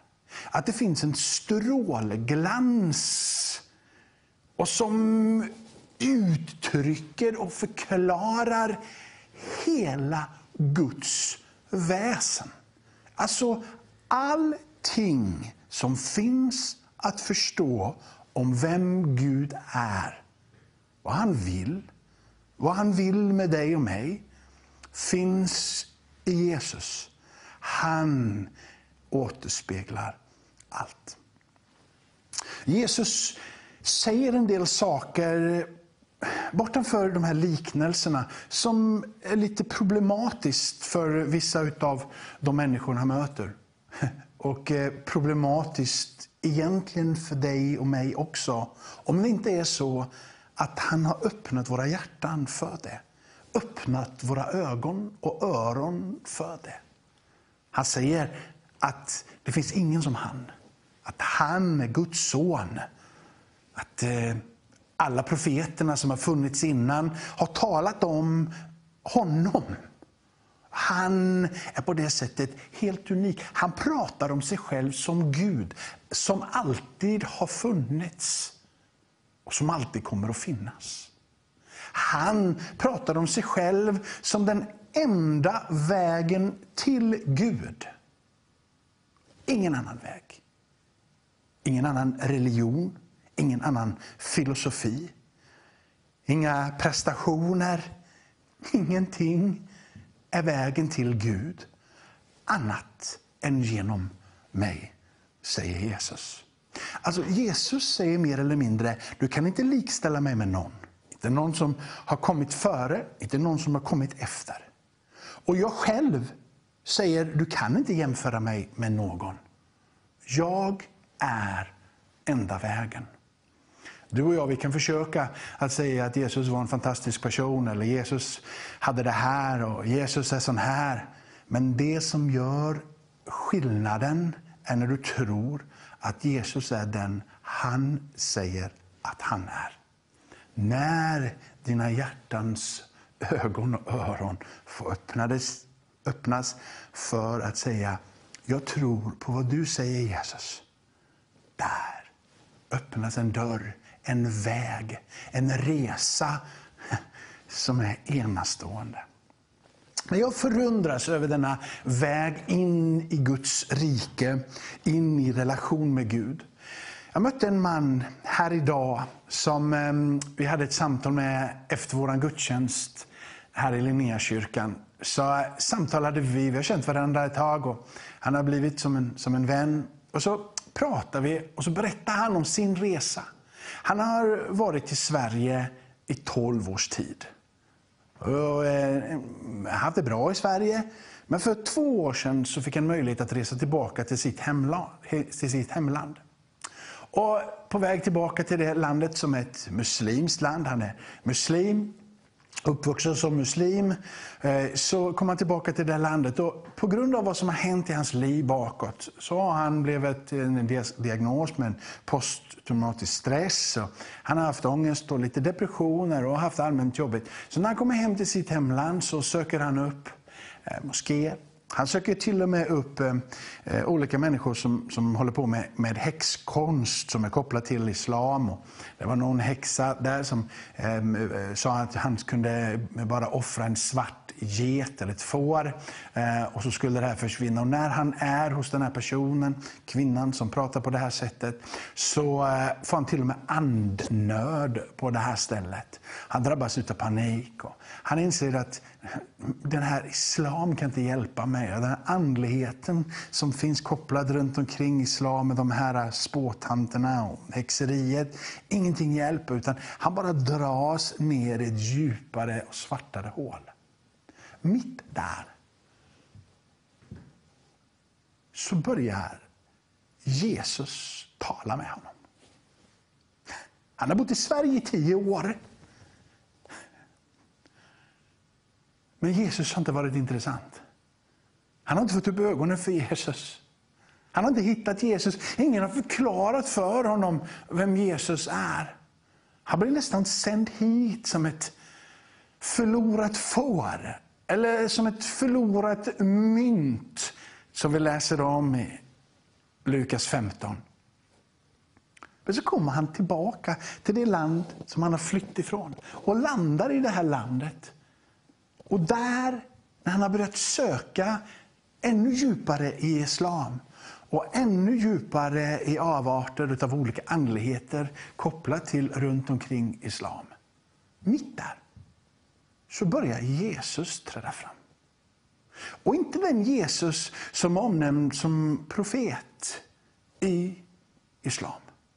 Utan den Jesus som blir presenterad i evangelierna, i Bibeln. Denna Jesus börjar komma in. Och när vi sitter där och pratar idag så frågar jag, vad var det som hände? Och han börjar bubbla jag blev förvandlad. Jag blev vad Bibeln säger en ny skapelse. Jag blev omgjord på insidan. Det var som om att det gamla utav andemakter, av det här som har med islam och det där med häxeriet att göra. Det var som om att det bara försvann på en enda sekund. Och så blev jag ny på min insida. Jag kände mig Ja, så som Bibeln säger, född på nytt. Jag börjar skratta när vi sitter där och pratar. Jag blir ju salig av att känner, berätta mer. Och då kommer han in och så säger han, men du, det som inte hände, men som har börjat bli bättre, är den där posttraumatiska stressen. Jag har ju massor med minnen bakåt. Jag har massor med saker bakåt som fortfarande du kan bli född på nytt. Men du bär fortfarande med dig en del saker av minnen, av erfarenheter. Men jag sa till honom, som jag vill säga till dig, det var att när du blir frälst så eh, kan du lämna det gamla du har blivit en ny skapelse. Din resa är inte bakåt och djupare och längre in i det som en gång har varit. Din resa nu är framåt, mot, i riktning i det som Gud har för dig. Alltså, så jag behöver inte lägga fokus på det. Nej, lägg fokus på det som är framåt. För när du sätter fokus på livet tillsammans med Jesus och riktningen blir tillsammans med honom in i en rörelse fylld med den heliga Ande, så kommer det goda livet med Gud att bli större. Det goda livet med Gud kommer att växa. Och det som har blivit planterat på din insida utav Guds rike, som ett litet frö, det får växa till liv och det får ta fart och blomma och bli stort. Och det som har varit mörker och det som har varit besvärligt kommer att hamna ännu mer i skymundan för det stora och väldiga som Gud gör på din insida. Det är så Bibeln förklarar ungefär vad som händer när Guds rike, detta andliga rike, tar sin boning på din insida. Men du vet, Gud är så hungrig på att få röra vid ditt hjärta. Mycket mer än vad du är hungrig. Han är, han är super mega hungrig. Han är redo, han är taggad till tänderna. Han gör allt för att få röra vid dig. Så här står det ifrån ehm, Lukas kapitel 15. Och Jesus pratade här i en liknelse om en kvinna. Och du som är bevandrad i Bibeln har säkerligen läst det här. Men jag tycker att den här kvinnan på något sätt återspeglar Guds hjärta så oerhört. Jesus har ju valt att berätta den, så det är klart att den gör. Men ändå. Eller kvinnan, hon har tio silvermynt och så tappar hon bort en av dem. Tänder hon då inte ett ljus och sopar huset och letar noga tills hon har hittat det. Och när hon har hittat det samlar hon sina vänner, grannkvinnor. Hon säger, gläd er med mig. Jag har hittat silvermyntet som jag tappade bort. Jag säger er, säger Jesus, på samma sätt blir det glädje i himmel, bland, bland Guds änglar över att en enda syndare omvänder sig. Gud vill inget annat än att få kalla dig återfunnen. Han är redo att göra vad som helst, precis som den här kvinnan i den här berättelsen. Hon tänder lamporna och hon letar, vadå? Tills hon hittade. Tills hon hittade. Gud ger aldrig upp på dig min vän. Du kanske möjligen ibland har gett upp på Gud. Men Gud ger aldrig upp på dig. Han kommer att försöka igen och igen och igen.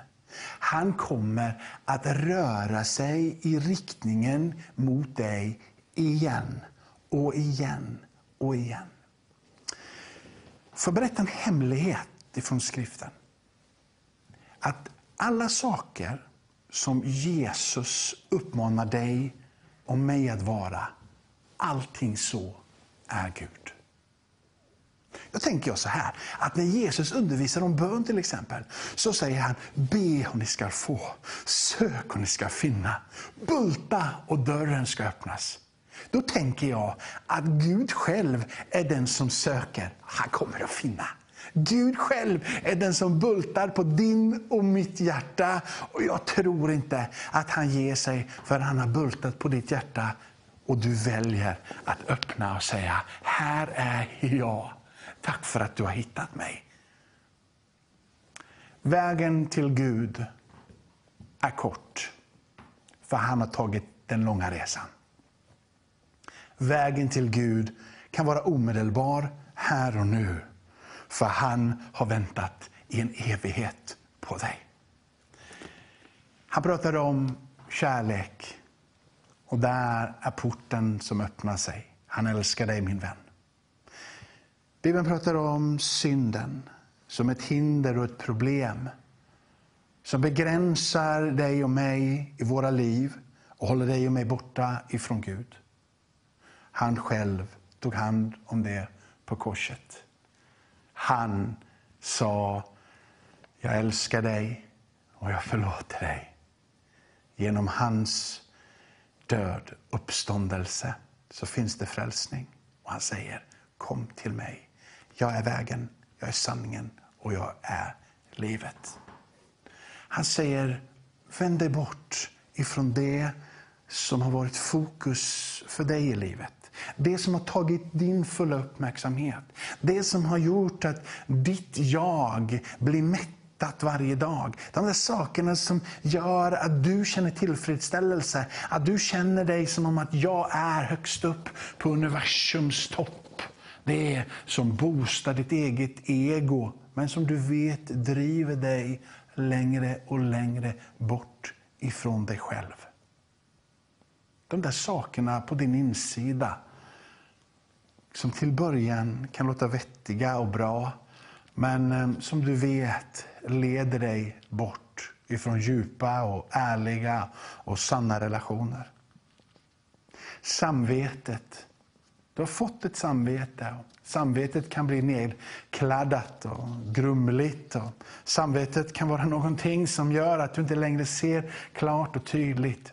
Det som du innan visste så väl att det här, helt plötsligt så, varför skulle jag? Innan så hade du ett samvete som hjälpte dig. Helt plötsligt så är samvetet inte alert på din insida. Du väljer saker som inte blir bra. Jesus säger att i ett enda nu, genom att du vänder dig bort ifrån ditt jag och vänder dig emot honom, så kan du hitta dig själv fullt ut. Du hittar Gud. Och när du hittar Gud så hittar du dig själv. Det är förunderligt. Han låter sig bli funnen. Och inte bara det att du finner honom och att du får frälsningen och att du kan få umgås med honom. Han säger att du hittar dig själv. Helt plötsligt så kommer du känna, jag vet varifrån jag kommer. Jag vet vem jag är. Jag vet var jag är på väg. Livets stora hemligheter. Alla har den frågan någon gång. Var kommer jag ifrån? Varför är jag här? Och vart är jag på väg? När du orkar vända dig bort ifrån jaget och vänder dig till Gud och han reser sig och möter med dig så finner du inte bara Gud, du finner dig själv. Du kommer tillbaka till den du var ämnat att vara, skapad för.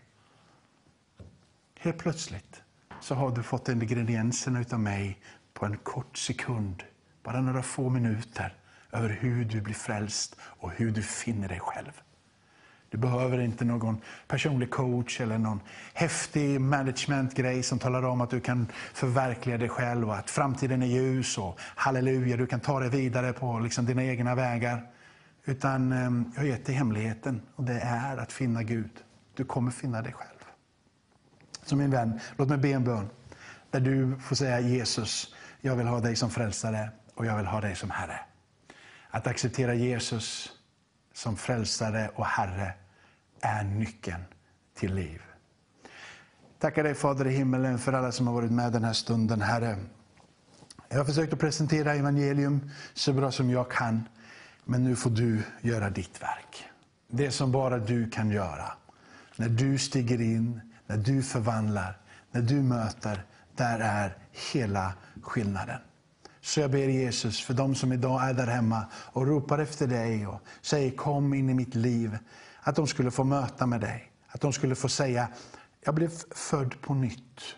Jag tog emot ifrån himmelen ett nytt liv genom Jesus Kristus. Så du tackar Jesus för att han dog för dig. Du tackar Jesus att han uppstod för dig. Du tackar Jesus för att han vill vara din vän. Och du tackar Jesus för att han leder dig in i Guds rike. När du säger Jesus kom så frälser han. Och när du säger Jesus jag vill följa så blir han din mästare. Amen. Så eh, Gud välsigne dig min vän. Och så eh, Följ gärna, fortsätt med oss här nu på kvällen. Eh, jag pratade med nästa predikant här innan, eh, Sofia. En, en härlig kvinna. Jag blev berörd av att bara få träffa henne. En härlig människa som älskar Jesus. Så, så Gud välsigne dig. Ja, det står i Bibeln om Jesus att eh, han har kommit för att eh, uppsöka och frälsa det som var förlorat. Och då kanske du tänker och, och, säger att ja, men jag känner mig inte så förlorad. Men eh, faktum är att eh, utan Jesus så är vi förlorade, varenda en utav oss. Ingen har någonting att visa upp. Ingen har ett betalningsmedel som eh, gör att vi den dagen vi står inför evigheten kan säga att eh, ja, men jag gjorde det här eller eh, jag har de här meriterna. Utan då är vi utan Jesus faktiskt förlorade allesammans. Det spelar ingen roll vilken bakgrund vi har, eh, vilket namn vi har haft eller vad vi har åstadkommit i det här livet. Eh, utan honom så är vi faktiskt förlorade. Låt mig ta en liten bild. Eh, ett silvermynt, det kan, precis som den här kvinnan som vi hörde om här, det kan tappas bort. Det kan trampas ner i, i smutsen och det kan ligga där i, i jorden i årtionden. Och med tiden så blir det här myntet ganska ärgat och smutsigt och kanske man inte ens till slut ser vad det är för valör på myntet. Men så hittar någon myntet, sköljer av det, putsar upp det och plötsligt så får myntet samma värde som det hade den dagen det förlorades och tappades bort. Och så är det med var och en utav oss också. En del har legat där värdelösa, borttappade. Tidens tand har liksom satt sina spår och eh, mänskligt sett så ser det inte ut att vara så mycket värde i vissa människor. Men det fantastiska är att när Gud ser på oss, då ser han samma värde i varje människa. När Gud ser på dig, så ser han på dig som ett oändligt värde. Ett värde så stort så att om det bara hade varit för dig så hade Jesus gett sitt liv för dig. när Jesus finner en människa, ja, då vill han skölja av oss orenheten. Då vill han putsa upp oss, låta oss glänsa och, och blänka inför honom. Då vill han ge oss ett reellt värde. Ett värde som eh, bara himlen kan eh, värdesätta. Och du är för viktig för att gå förlorad. Jesus vill inte bara finna dig, utan han vill också insätta dig i ett sammanhang. Precis som den här kvinnan som vi hörde om som hade förlorat sitt silvermynt. Hon hade tio mynt och eh, förmodligen var de här tio mynten en, en del i ett diadem som hon fick den dagen hon gifte sig. Men eh, nio mynt, eh, det räckte inte. Utan hon måste också, för att diademet skulle vara fullständigt, hitta det mynt som var förlorat.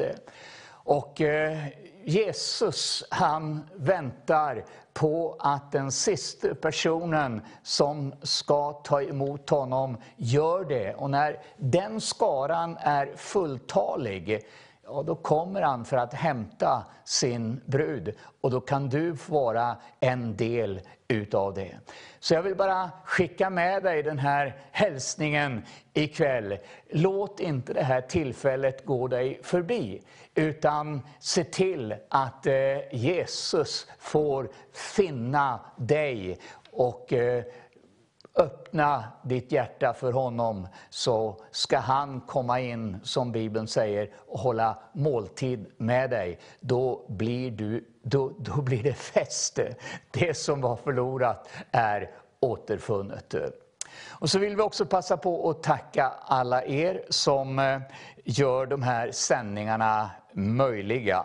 Och eh, bara låt mig nämna några namn här. Eh, det är Bengt, det är Ditte, det är Marcus, det är Birgitta, det är Lars-Göran, det är Leif och eh, det är Inga-Maj för att nämna några. Tack ska ni ha, tack ska du ha.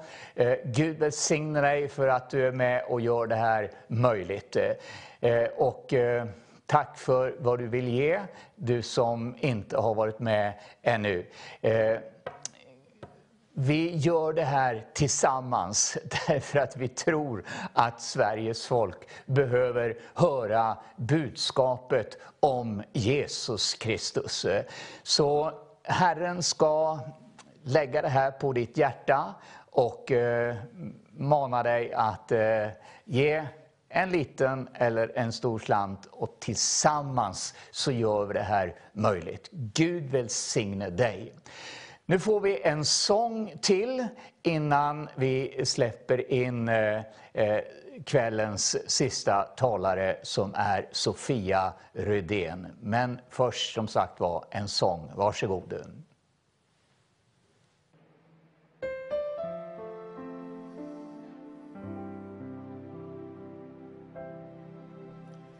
Namnet Jesus, sköna namnet Jesus, i det namnet Jesus har jag liv idag. Jag ska alltid namnet Jesus I det namnet finns befrielse från synd. Alla andra namn skall blekna, men hans namn skall alltid leva. Och det strålar klart i härlighet och ljus. Och det är sången i min Deus.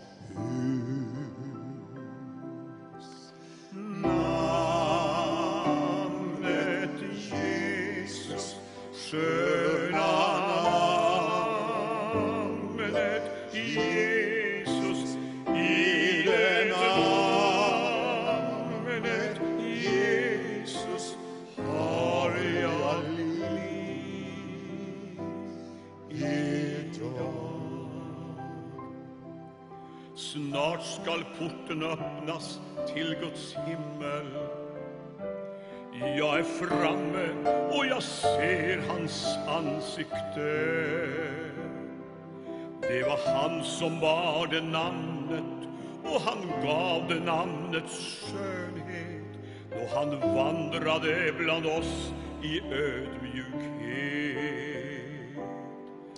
Där på Golgata vi såg hans härlighet. Namnet Jesus,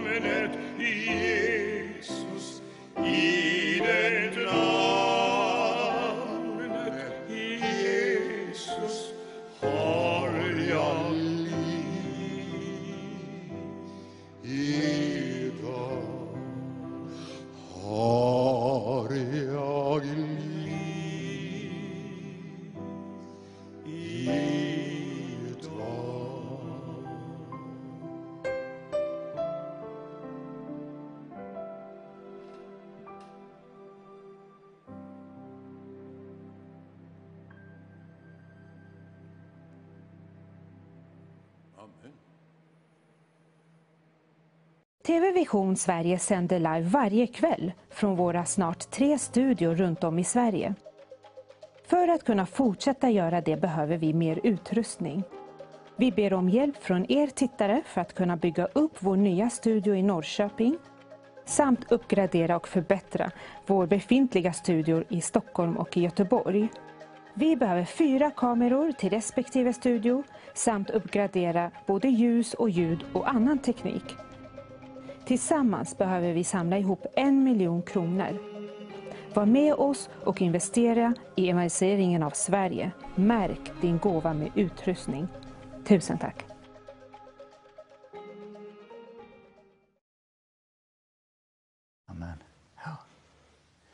Ja, Sofia, eh, välkommen till eh, Vision Sverige i Göteborg. Ja, men tack. Du kommer från Vetlanda. Ja, Du kan väl berätta lite grann om dig själv först och främst, vem du är? ja. Jag är 48 år. Jag är gift med Ola och vi har två barn. Jag jobbar som skolpastor, halvtid, på en högstadieskola.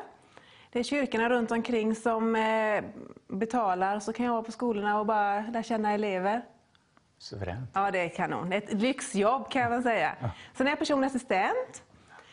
Och sen eh, har jag startat en organisation, en missionsorganisation. Oj, Så vi har ett arbete i Indien.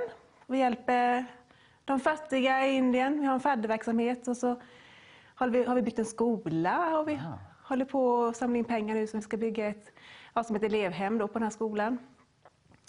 spännande. Jag älskar Indien. Jag har varit i Indien oräkneliga gånger och, och predikat eh, Wow. runt om.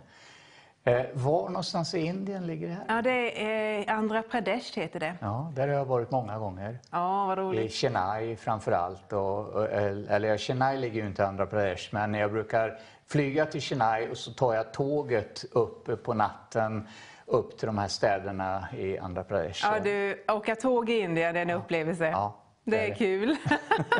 ja, Det är lite annorlunda. Ja, det är annorlunda. Ja. men det är häftigt att kunna hjälpa de fattiga. Mm. Nu när det har varit corona så har det ju varit väldigt många som har alltså, inte haft pengar till mat. Så många har ju dött, dött av svält. Ja, precis. Det är, ju, det är ju då att många lever ju dag för dag, har liksom daglönajobb. Så att de ställer sig i, i gathörnet och, och, och hoppas få något Ja, men precis. påhugg så att säga för Så nu när de har stängt ner allting då, så hade de ju ingenting. Så att många har ju dött. Men Mm. vi har kunnat skicka ner, faktiskt, det är många som har haft det på sitt hjärta, så vi har kunnat skicka ner mycket pengar så vi har kunnat köpa matpaket. Mm. Så många har fått hjälp och fått, eh, ja, men också fått höra om Jesus Mm. i detta. Så att eh, många har fått möta Jesus och många har ja, fått hjälp, både sjukvård och eh, ja, mat. Ja, underbart att höra. Ja. Fantastiskt. det. Ja. Hur, hur, hur blev du en kristen? Ja, jag är uppvuxen i en kristen familj. Ja. Men, eh, eller men, jag tog emot Jesus väldigt tidigt. Jag eh, funderade på de här stora livsfrågorna när jag var kanske sex år.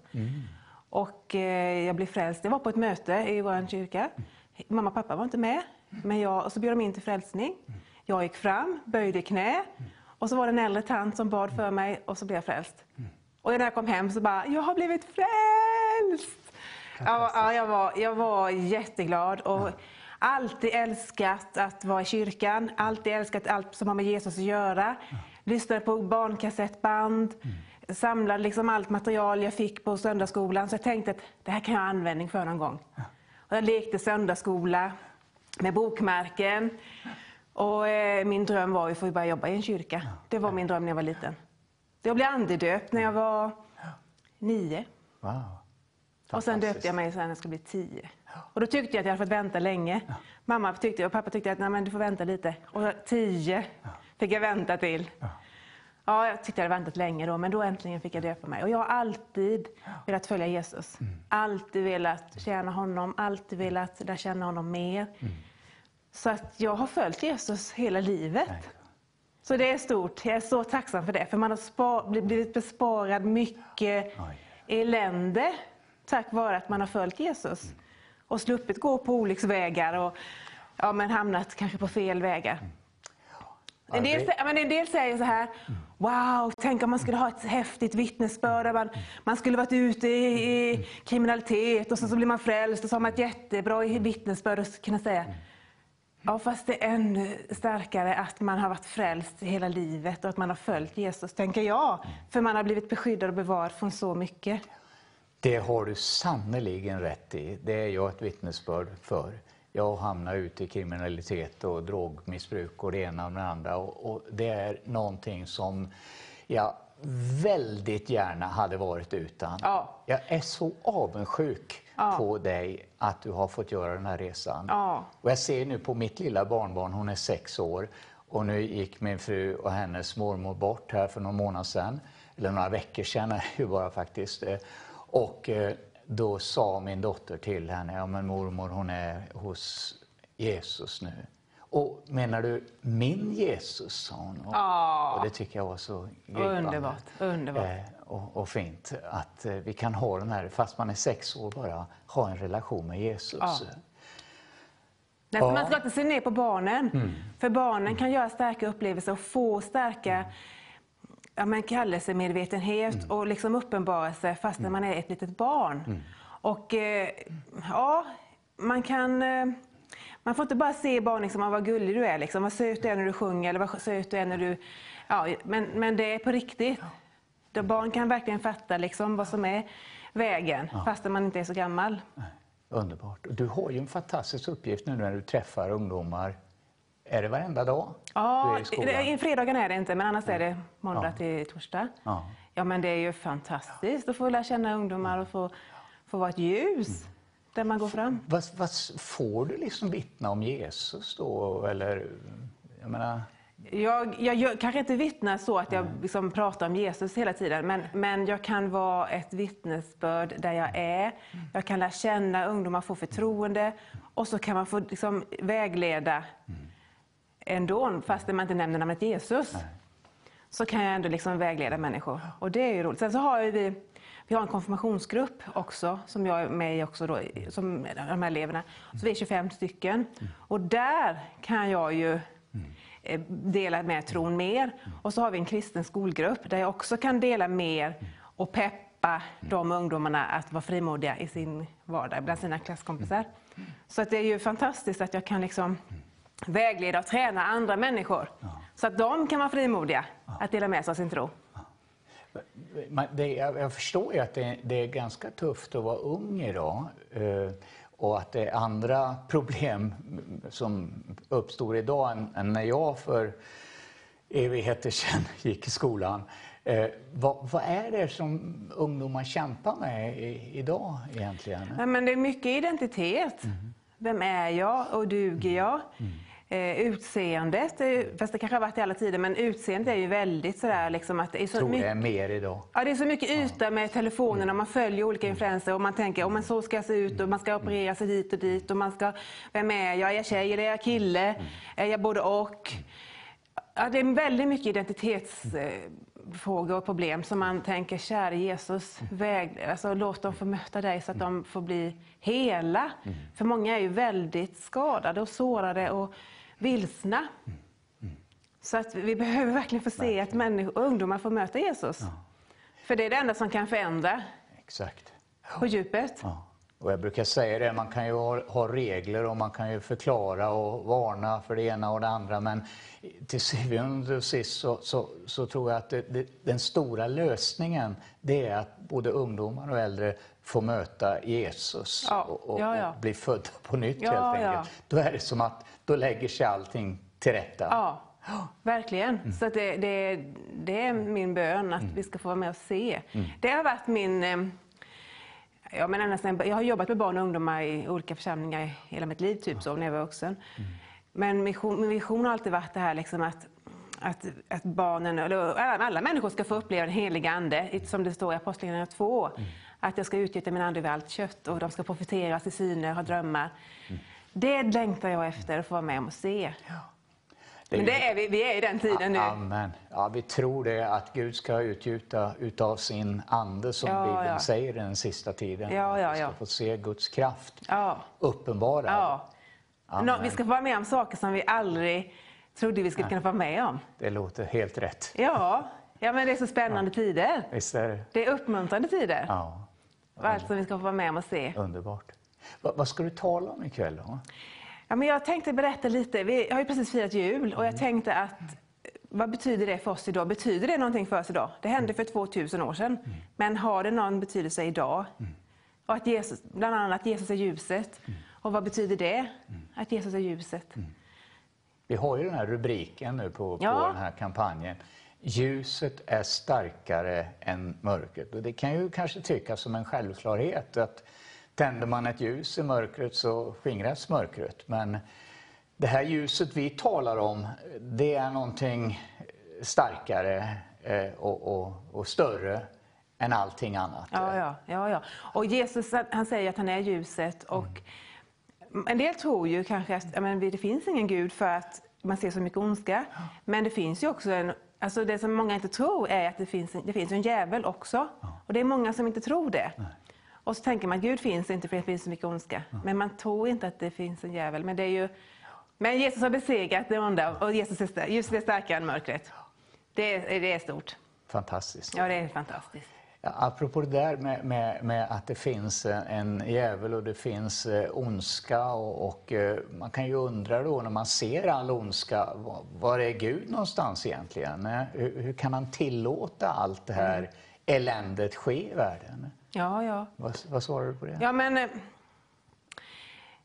det, det är så svårt, det är svårt ja. att veta. Det kan inte vara lätt att vara Gud heller och se allt elände. Det kan inte, men vi har ju egen vilja. Ja. Alla vi människor har ju en egen vilja att välja ja. att följa Jesus eller inte. Mm. Och väljer man inte Jesus så, så, väljer man ju automatiskt det onda. Och, mm. ja, men det är ju en ond värld som vi lever i och vi har vår egen vilja. Och, ja, men det, inte, det, kan inte vara lätt att vara Gud och se allt. Och, och synden, det är väl det egentligen som är roten till allt det onda. För Ja, ja. Jag tänker på mm. innan mm. syndafallet, ja, då var det ju ett paradis. Ja, tänk. Ja. Och eh, när synden försvinner, mm. då blir det ett paradis igen. Igen. Men eh, människan försöker att lappa och laga och fixa och dona och få till det. Men eh, utan Gud så är det där egentligen dömt att misslyckas. Ja, ja, ja. ja. Men nu ska du få tala om det här ljuset. Eh alldeles strax. Men vi ska ha en sång till innan. Och så ska Gud välsigna dig och vara frimodig och stå på och, och ge det som Gud har lagt på ditt hjärta. Amen. Tack. Varsågod så får du en sång här innan eh, Sofia delar Guds ord med oss. Varsågod.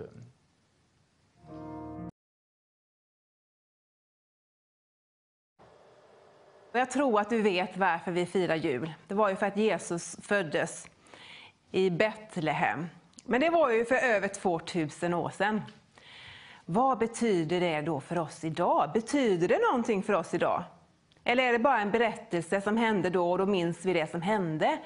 Eller har det någon betydelse för dig och mig idag i vårt liv? Det har det. För Jesus han växte upp och han dog på ett kors. Han dog. Men det slutar inte där. Han uppstod igen och lever idag. Och därför kan han hjälpa oss med allt möjligt. Och jag ska börja med att säga att Jesus, han är världens ljus. Den här konferensen heter ju Ljuset är starkare än mörkret. Jag vet inte om du har varit på någon eh, i, mitt i skogen. Jag bor ju mitt i skogen, eller utanför skogen kan man säga, eller vid skogen. Och när man är ute i skogen på, en, in, på natten så är det jättesvart. Man ser inte ens liksom handen framför sig. Och man kan tycka det är ganska läskigt. Går man i skogen när det är natt så är det ganska läskigt. Man kan vara rädd. Man kan vara rädd för att det ska komma något djur. Man kan vara rädd att någon människa ska komma och skrämma en. Man kan vara rädd att man ska snubbla för någon sten eller någon stubbe eller någonting. Och det är ganska, ja, men det är ganska otäckt att gå helt själv. Men om man har med sig ett ljus, nu tänder jag ett ljus här så blir det genast annorlunda. För då har man ljuset och då kan man följa ljuset. Och då ser man när det kommer en sten, eller när det kommer en stubbe eller när det kommer någonting annat. Och då blir man inte lika rädd, för att ljuset lyser, för ljuset är starkare än mörkret. Och då kan man bara följa det här ljuset, så vet man var man ska gå. Man kan följa ljuset, så ser man när man ska svänga till höger, eller när man ska svänga till vänster, eller om vägen fortsätter rakt fram. Så ljuset gör en väldigt stor skillnad. Och i livet, på livets väg, så Jesus säger att han är världens ljus. Om vi följer Jesus så går han före vi går efter. Och han kan säga till oss, gå inte in på den vägen. Det är en olycksväg om du tar den vägen. Följ inte den vägen. Gå inte in där. Öppna inte ens dörren. För det kommer sluta i olycka. Vänta.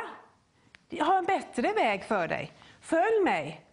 Eller han kan, han, i olika beslut man ska fatta, man kanske ska gå in i några affärsrelationer, så kan, kan Jesus säga, ja, ring den. Eller nej, ta inte den kontakten. Eller gå inte in i den relationen. Följ mig. Han vill visa liksom, så att du behöver inte gå på de här olycksstigarna, utan han kan leda dig på den rätta vägen. Det står ju så här i, i Bibeln att ni är världens ljus. Om du har tagit emot Jesus, så har du Jesus på din insida. Då är du ett ljus. Och ditt ljus kan andra människor se. Och de kan följa och titta på dig och se hur du gör. Och så står det vidare i Matteus kapitel 5 och vers 16. Låt på samma sätt ert ljus lysa för människorna så att de ser era goda gärningar och prisa er fader i himlen. När du liksom går på livets väg, när du är på ditt arbete, när du är på dina fritidsintressen, när du är i församlingen eller när du är, var du än är, så ser människor dig, de tittar på ditt liv, de ser hur du gör, de ser hur du talar, de ser hur du bemöter människor, de ser hur du agerar. Och så ska de, när de tittar på dig så ser de dina goda gärningar. Du ska göra goda gärningar. Vad då för goda gärningar? Jo, vänlighet, hjälpa människor, vara generös, var schysst. Då prisar de sin Fader i himlen. Så det är du kallad till, att vara ett ljus i din vardag och göra goda gärningar. Se till så du inte är någon snåljobb, se till så du inte är någon någon eh, stöddig, självisk person som bara tänker på dig själv. Utan bry dig om andra människor. Bry dig om den ensamma som ingen har någon att vara med. Bry dig om den som sitter ensam.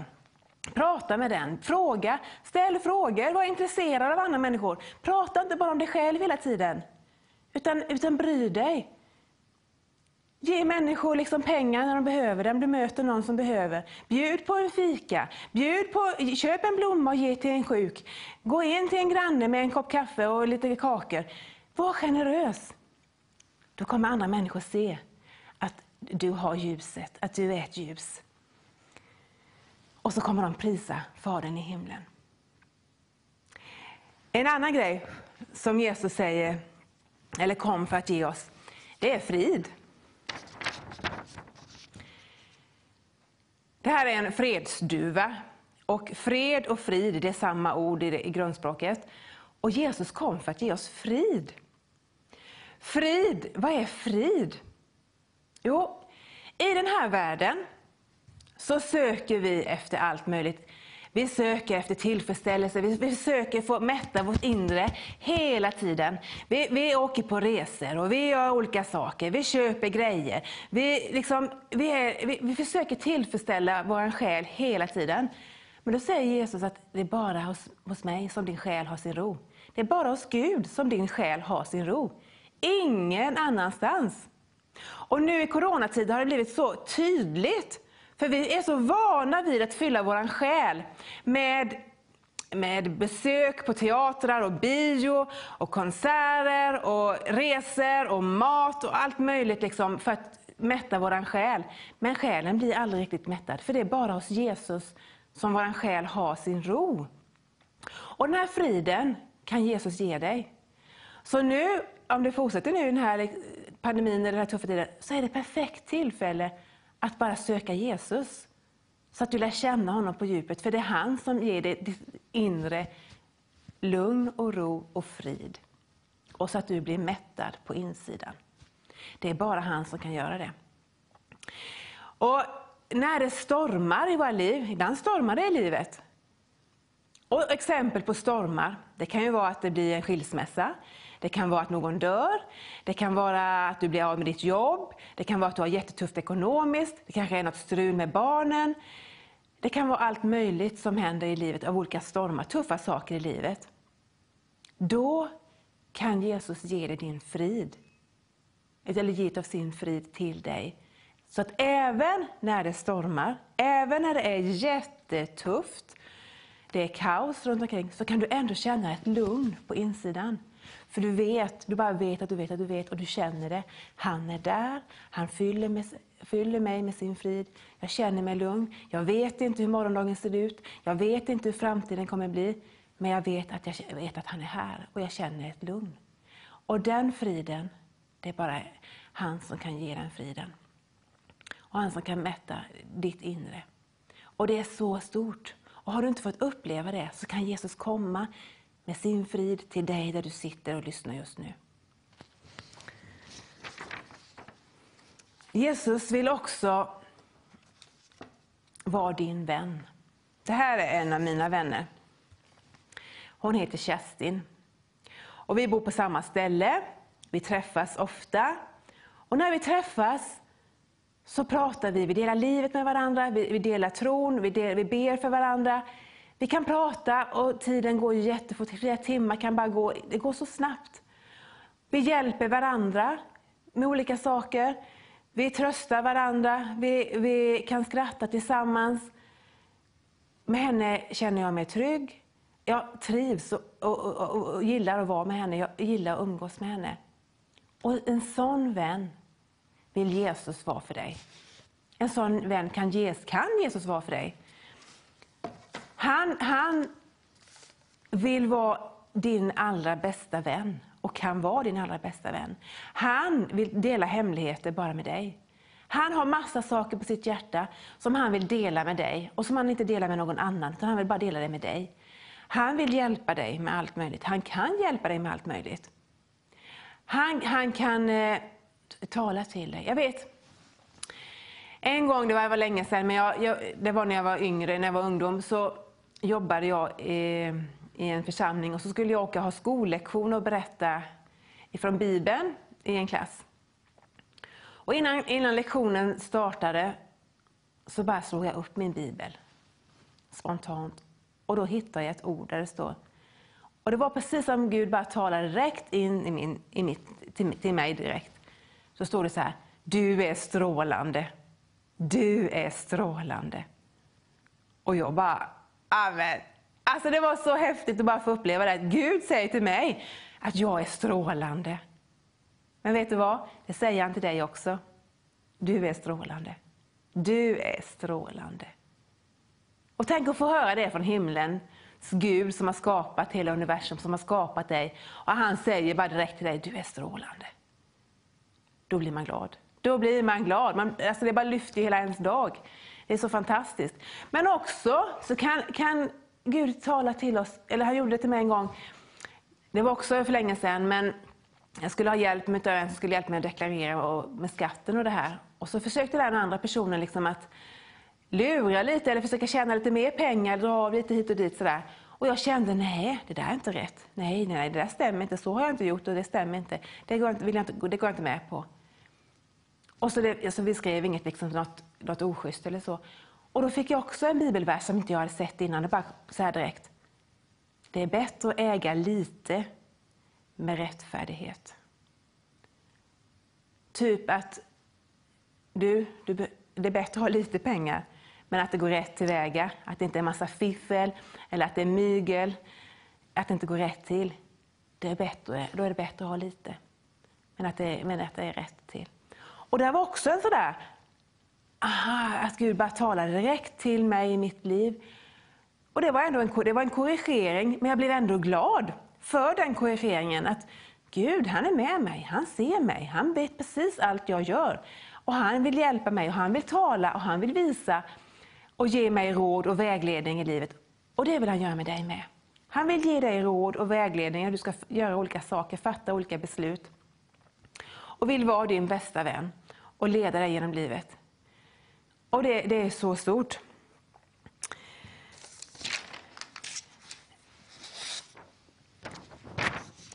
Jesus, en annan grej som Jesus vill ge dig är att han vill ge dig kärlek. När vi tänker, eller jag vet inte om du tänker så, men jag tänker ibland så här, kärlek, då handlar det om en man eller kvinna eller en kärleksrelation. Men Guds kärlek, det är något utöver det vanliga. Om du inte fått uppleva Jesus kärlek, i ditt liv så kan du få uppleva det. För det är det största utav allt. Att få uppleva, uppleva hans kärlek. För det förändrar hela ens liv. Att få möta Jesus och få uppleva hans kärlek i livet. Och den här kärleken, den, den förändrar oss. Den förändrar dig, den förändrar mig. Och den här gudomliga kärleken, den är inte mänsklig. Den är högre än all mänsklig kärlek. Den är hängiven till Gud och den förråder inte. Den är sann i allt och man kan lita på den. Och den här kärleken behöver vi ha till varandra. Till varandra i församlingen, till varandra ute på arbetet, till varandra, till människor som är besvärliga. Det är ju lätt att älska de människorna som eh, är lika en själv, eller som är, tycker som en annan och som Ja, men som, som man, en del människor är lätt att älska. Men de här människorna som, är, som kräver lite mer av en, de kanske man vill undvika eller man orkar inte, man orkar inte ta hand om dem eller vara med dem eller bjuda med dem hem på en middag eller på en fika. Man bjuder hellre dem som man tycker att man känner bäst och som är lika en själv. Men vet du, när du fått uppleva Jesu kärlek så kan han ge dig kärlek till andra människor som inte har fått uppleva den här kärleken än. Och du kan be till Gud att du ska få mer kärlek. Att du får mer kärlek till, till andra människor som är besvärliga, som, är, som inte är som du, som är annorlunda. Och att, att du, ditt hjärta bara, åh, jag måste bry mig om den här människan. Jag kan inte bara gå förbi den, jag kan inte sluta höra av mig till den. Den kärleken behöver vi ha till varandra och till människor runt omkring oss. Och då kommer andra människor se att se vad de älskar varandra, se vad de bryr sig om, vad de bryr sig om varandra. Att det får bli ett starkt vittnesbörd för andra människor runt omkring.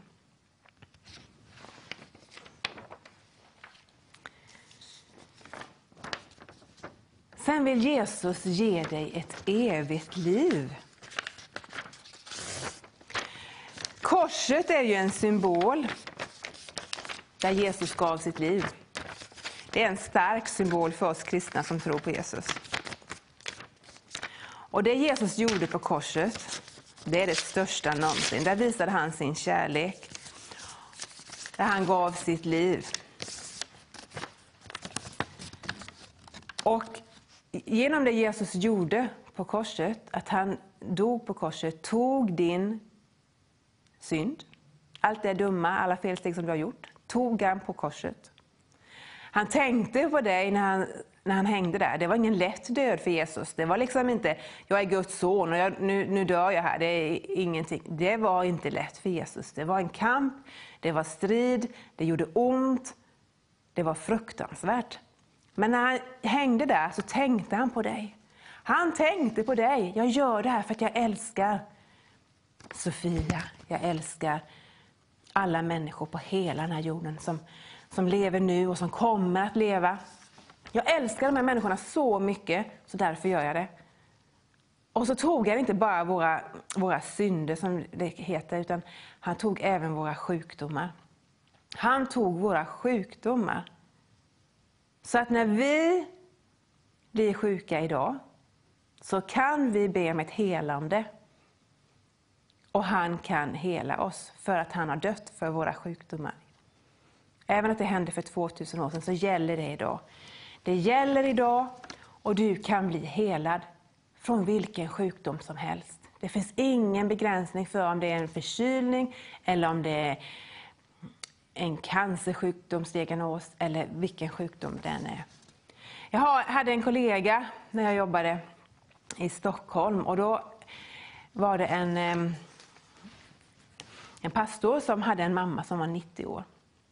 Och hennes mamma fick cancer. Och då kan man tänka, hon är 90 år, hon har levt ett långt liv. Så det här blir väl slutet. Men min kollega hon, hon sa det, nej jag behöver min mamma. Jag behöver henne, hon hjälper mig så mycket och jag behöver henne. Så hon bad. Och hon gick upp tidigt på morgonen och bad för sin mamma att hon skulle bli frisk. Och så kommer hon till sjukhuset och så läkarna ska kolla och undersöka henne så är han fullständigt frisk. Det spelar ingen roll om det är en cancerdiagnos, eller att man är 90 år, eller att, vilken sjukdom den är. För Jesus kan hela, och han vill hela. Han vill hela dig. Så har du någon sjukdom, lägg det, din hand liksom på när du har ont eller vad du har och bara be att Jesus ska hela dig. Och börja tacka för att han har dött för dig och att han har tagit din sjukdom på korset. Och att du kan få bli befriad och bli helad. För han älskar dig så mycket. Och vet du vad? Han blir förhär, Gud blir förhärligad. När du blir frisk så blir Gud förhärligad. Och Gud vill att hans namn ska få bli förhärligat. Så var frimodig med att, att be om helande. Var frimodig med att be för människor runt omkring dig som du känner som är sjuka. Det handlar ju inte om dig, att ja, men jag kanske inte kan hela. Nej, du kan inte hela. Men du kan vara ett redskap så att Gud kan hela för din granne, för din arbetskompis, för din annan kompis. För Gud vill använda oss. Gud vill använda oss allihopa. Och det spelar ingen roll om vi har vilken ålder vi är i, eller vi, om vilket land vi kommer ifrån, eller hur länge vi har varit kristna. Eller... Nej, Gud använder precis den som är villig. Den som är villig. Gud kan använda liksom vem som helst. Det är det som är så stort. Och Jag vill bara be för dig nu här till avslutningen, att du ska få möta Jesus, för han är på riktigt.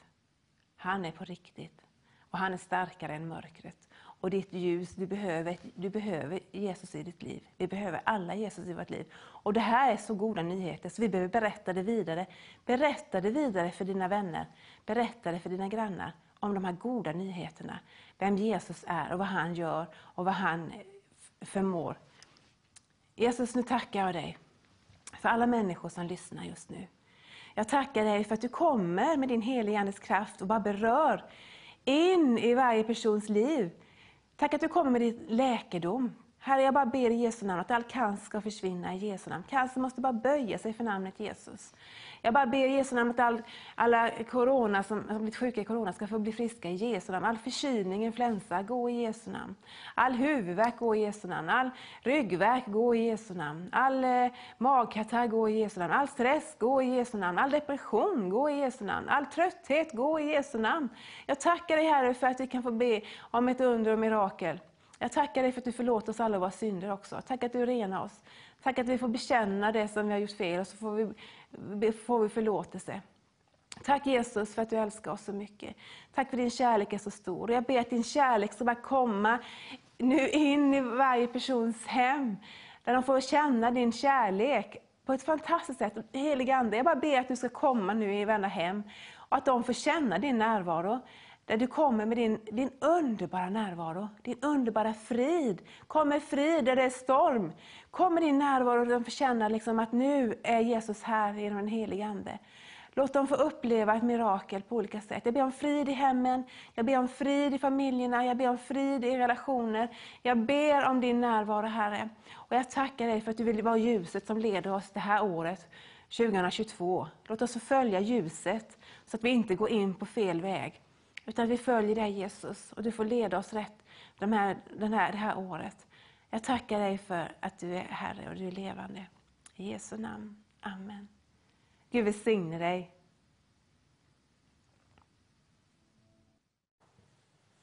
Ja, vi tackar Sofia för det fina budskapet eh, om eh, ljus och, och kärlek och hopp för framtiden. Och eh, det här är någonting som vi har upplevt i, i våra liv och eh, vi är så glada för att vi har den här möjligheten att eh, dela med oss utav det här eh, till dig som tittar och lyssnar. Och vi vill också tacka särskilt för eh, alla de gåvor som har kommit in den här kvällen.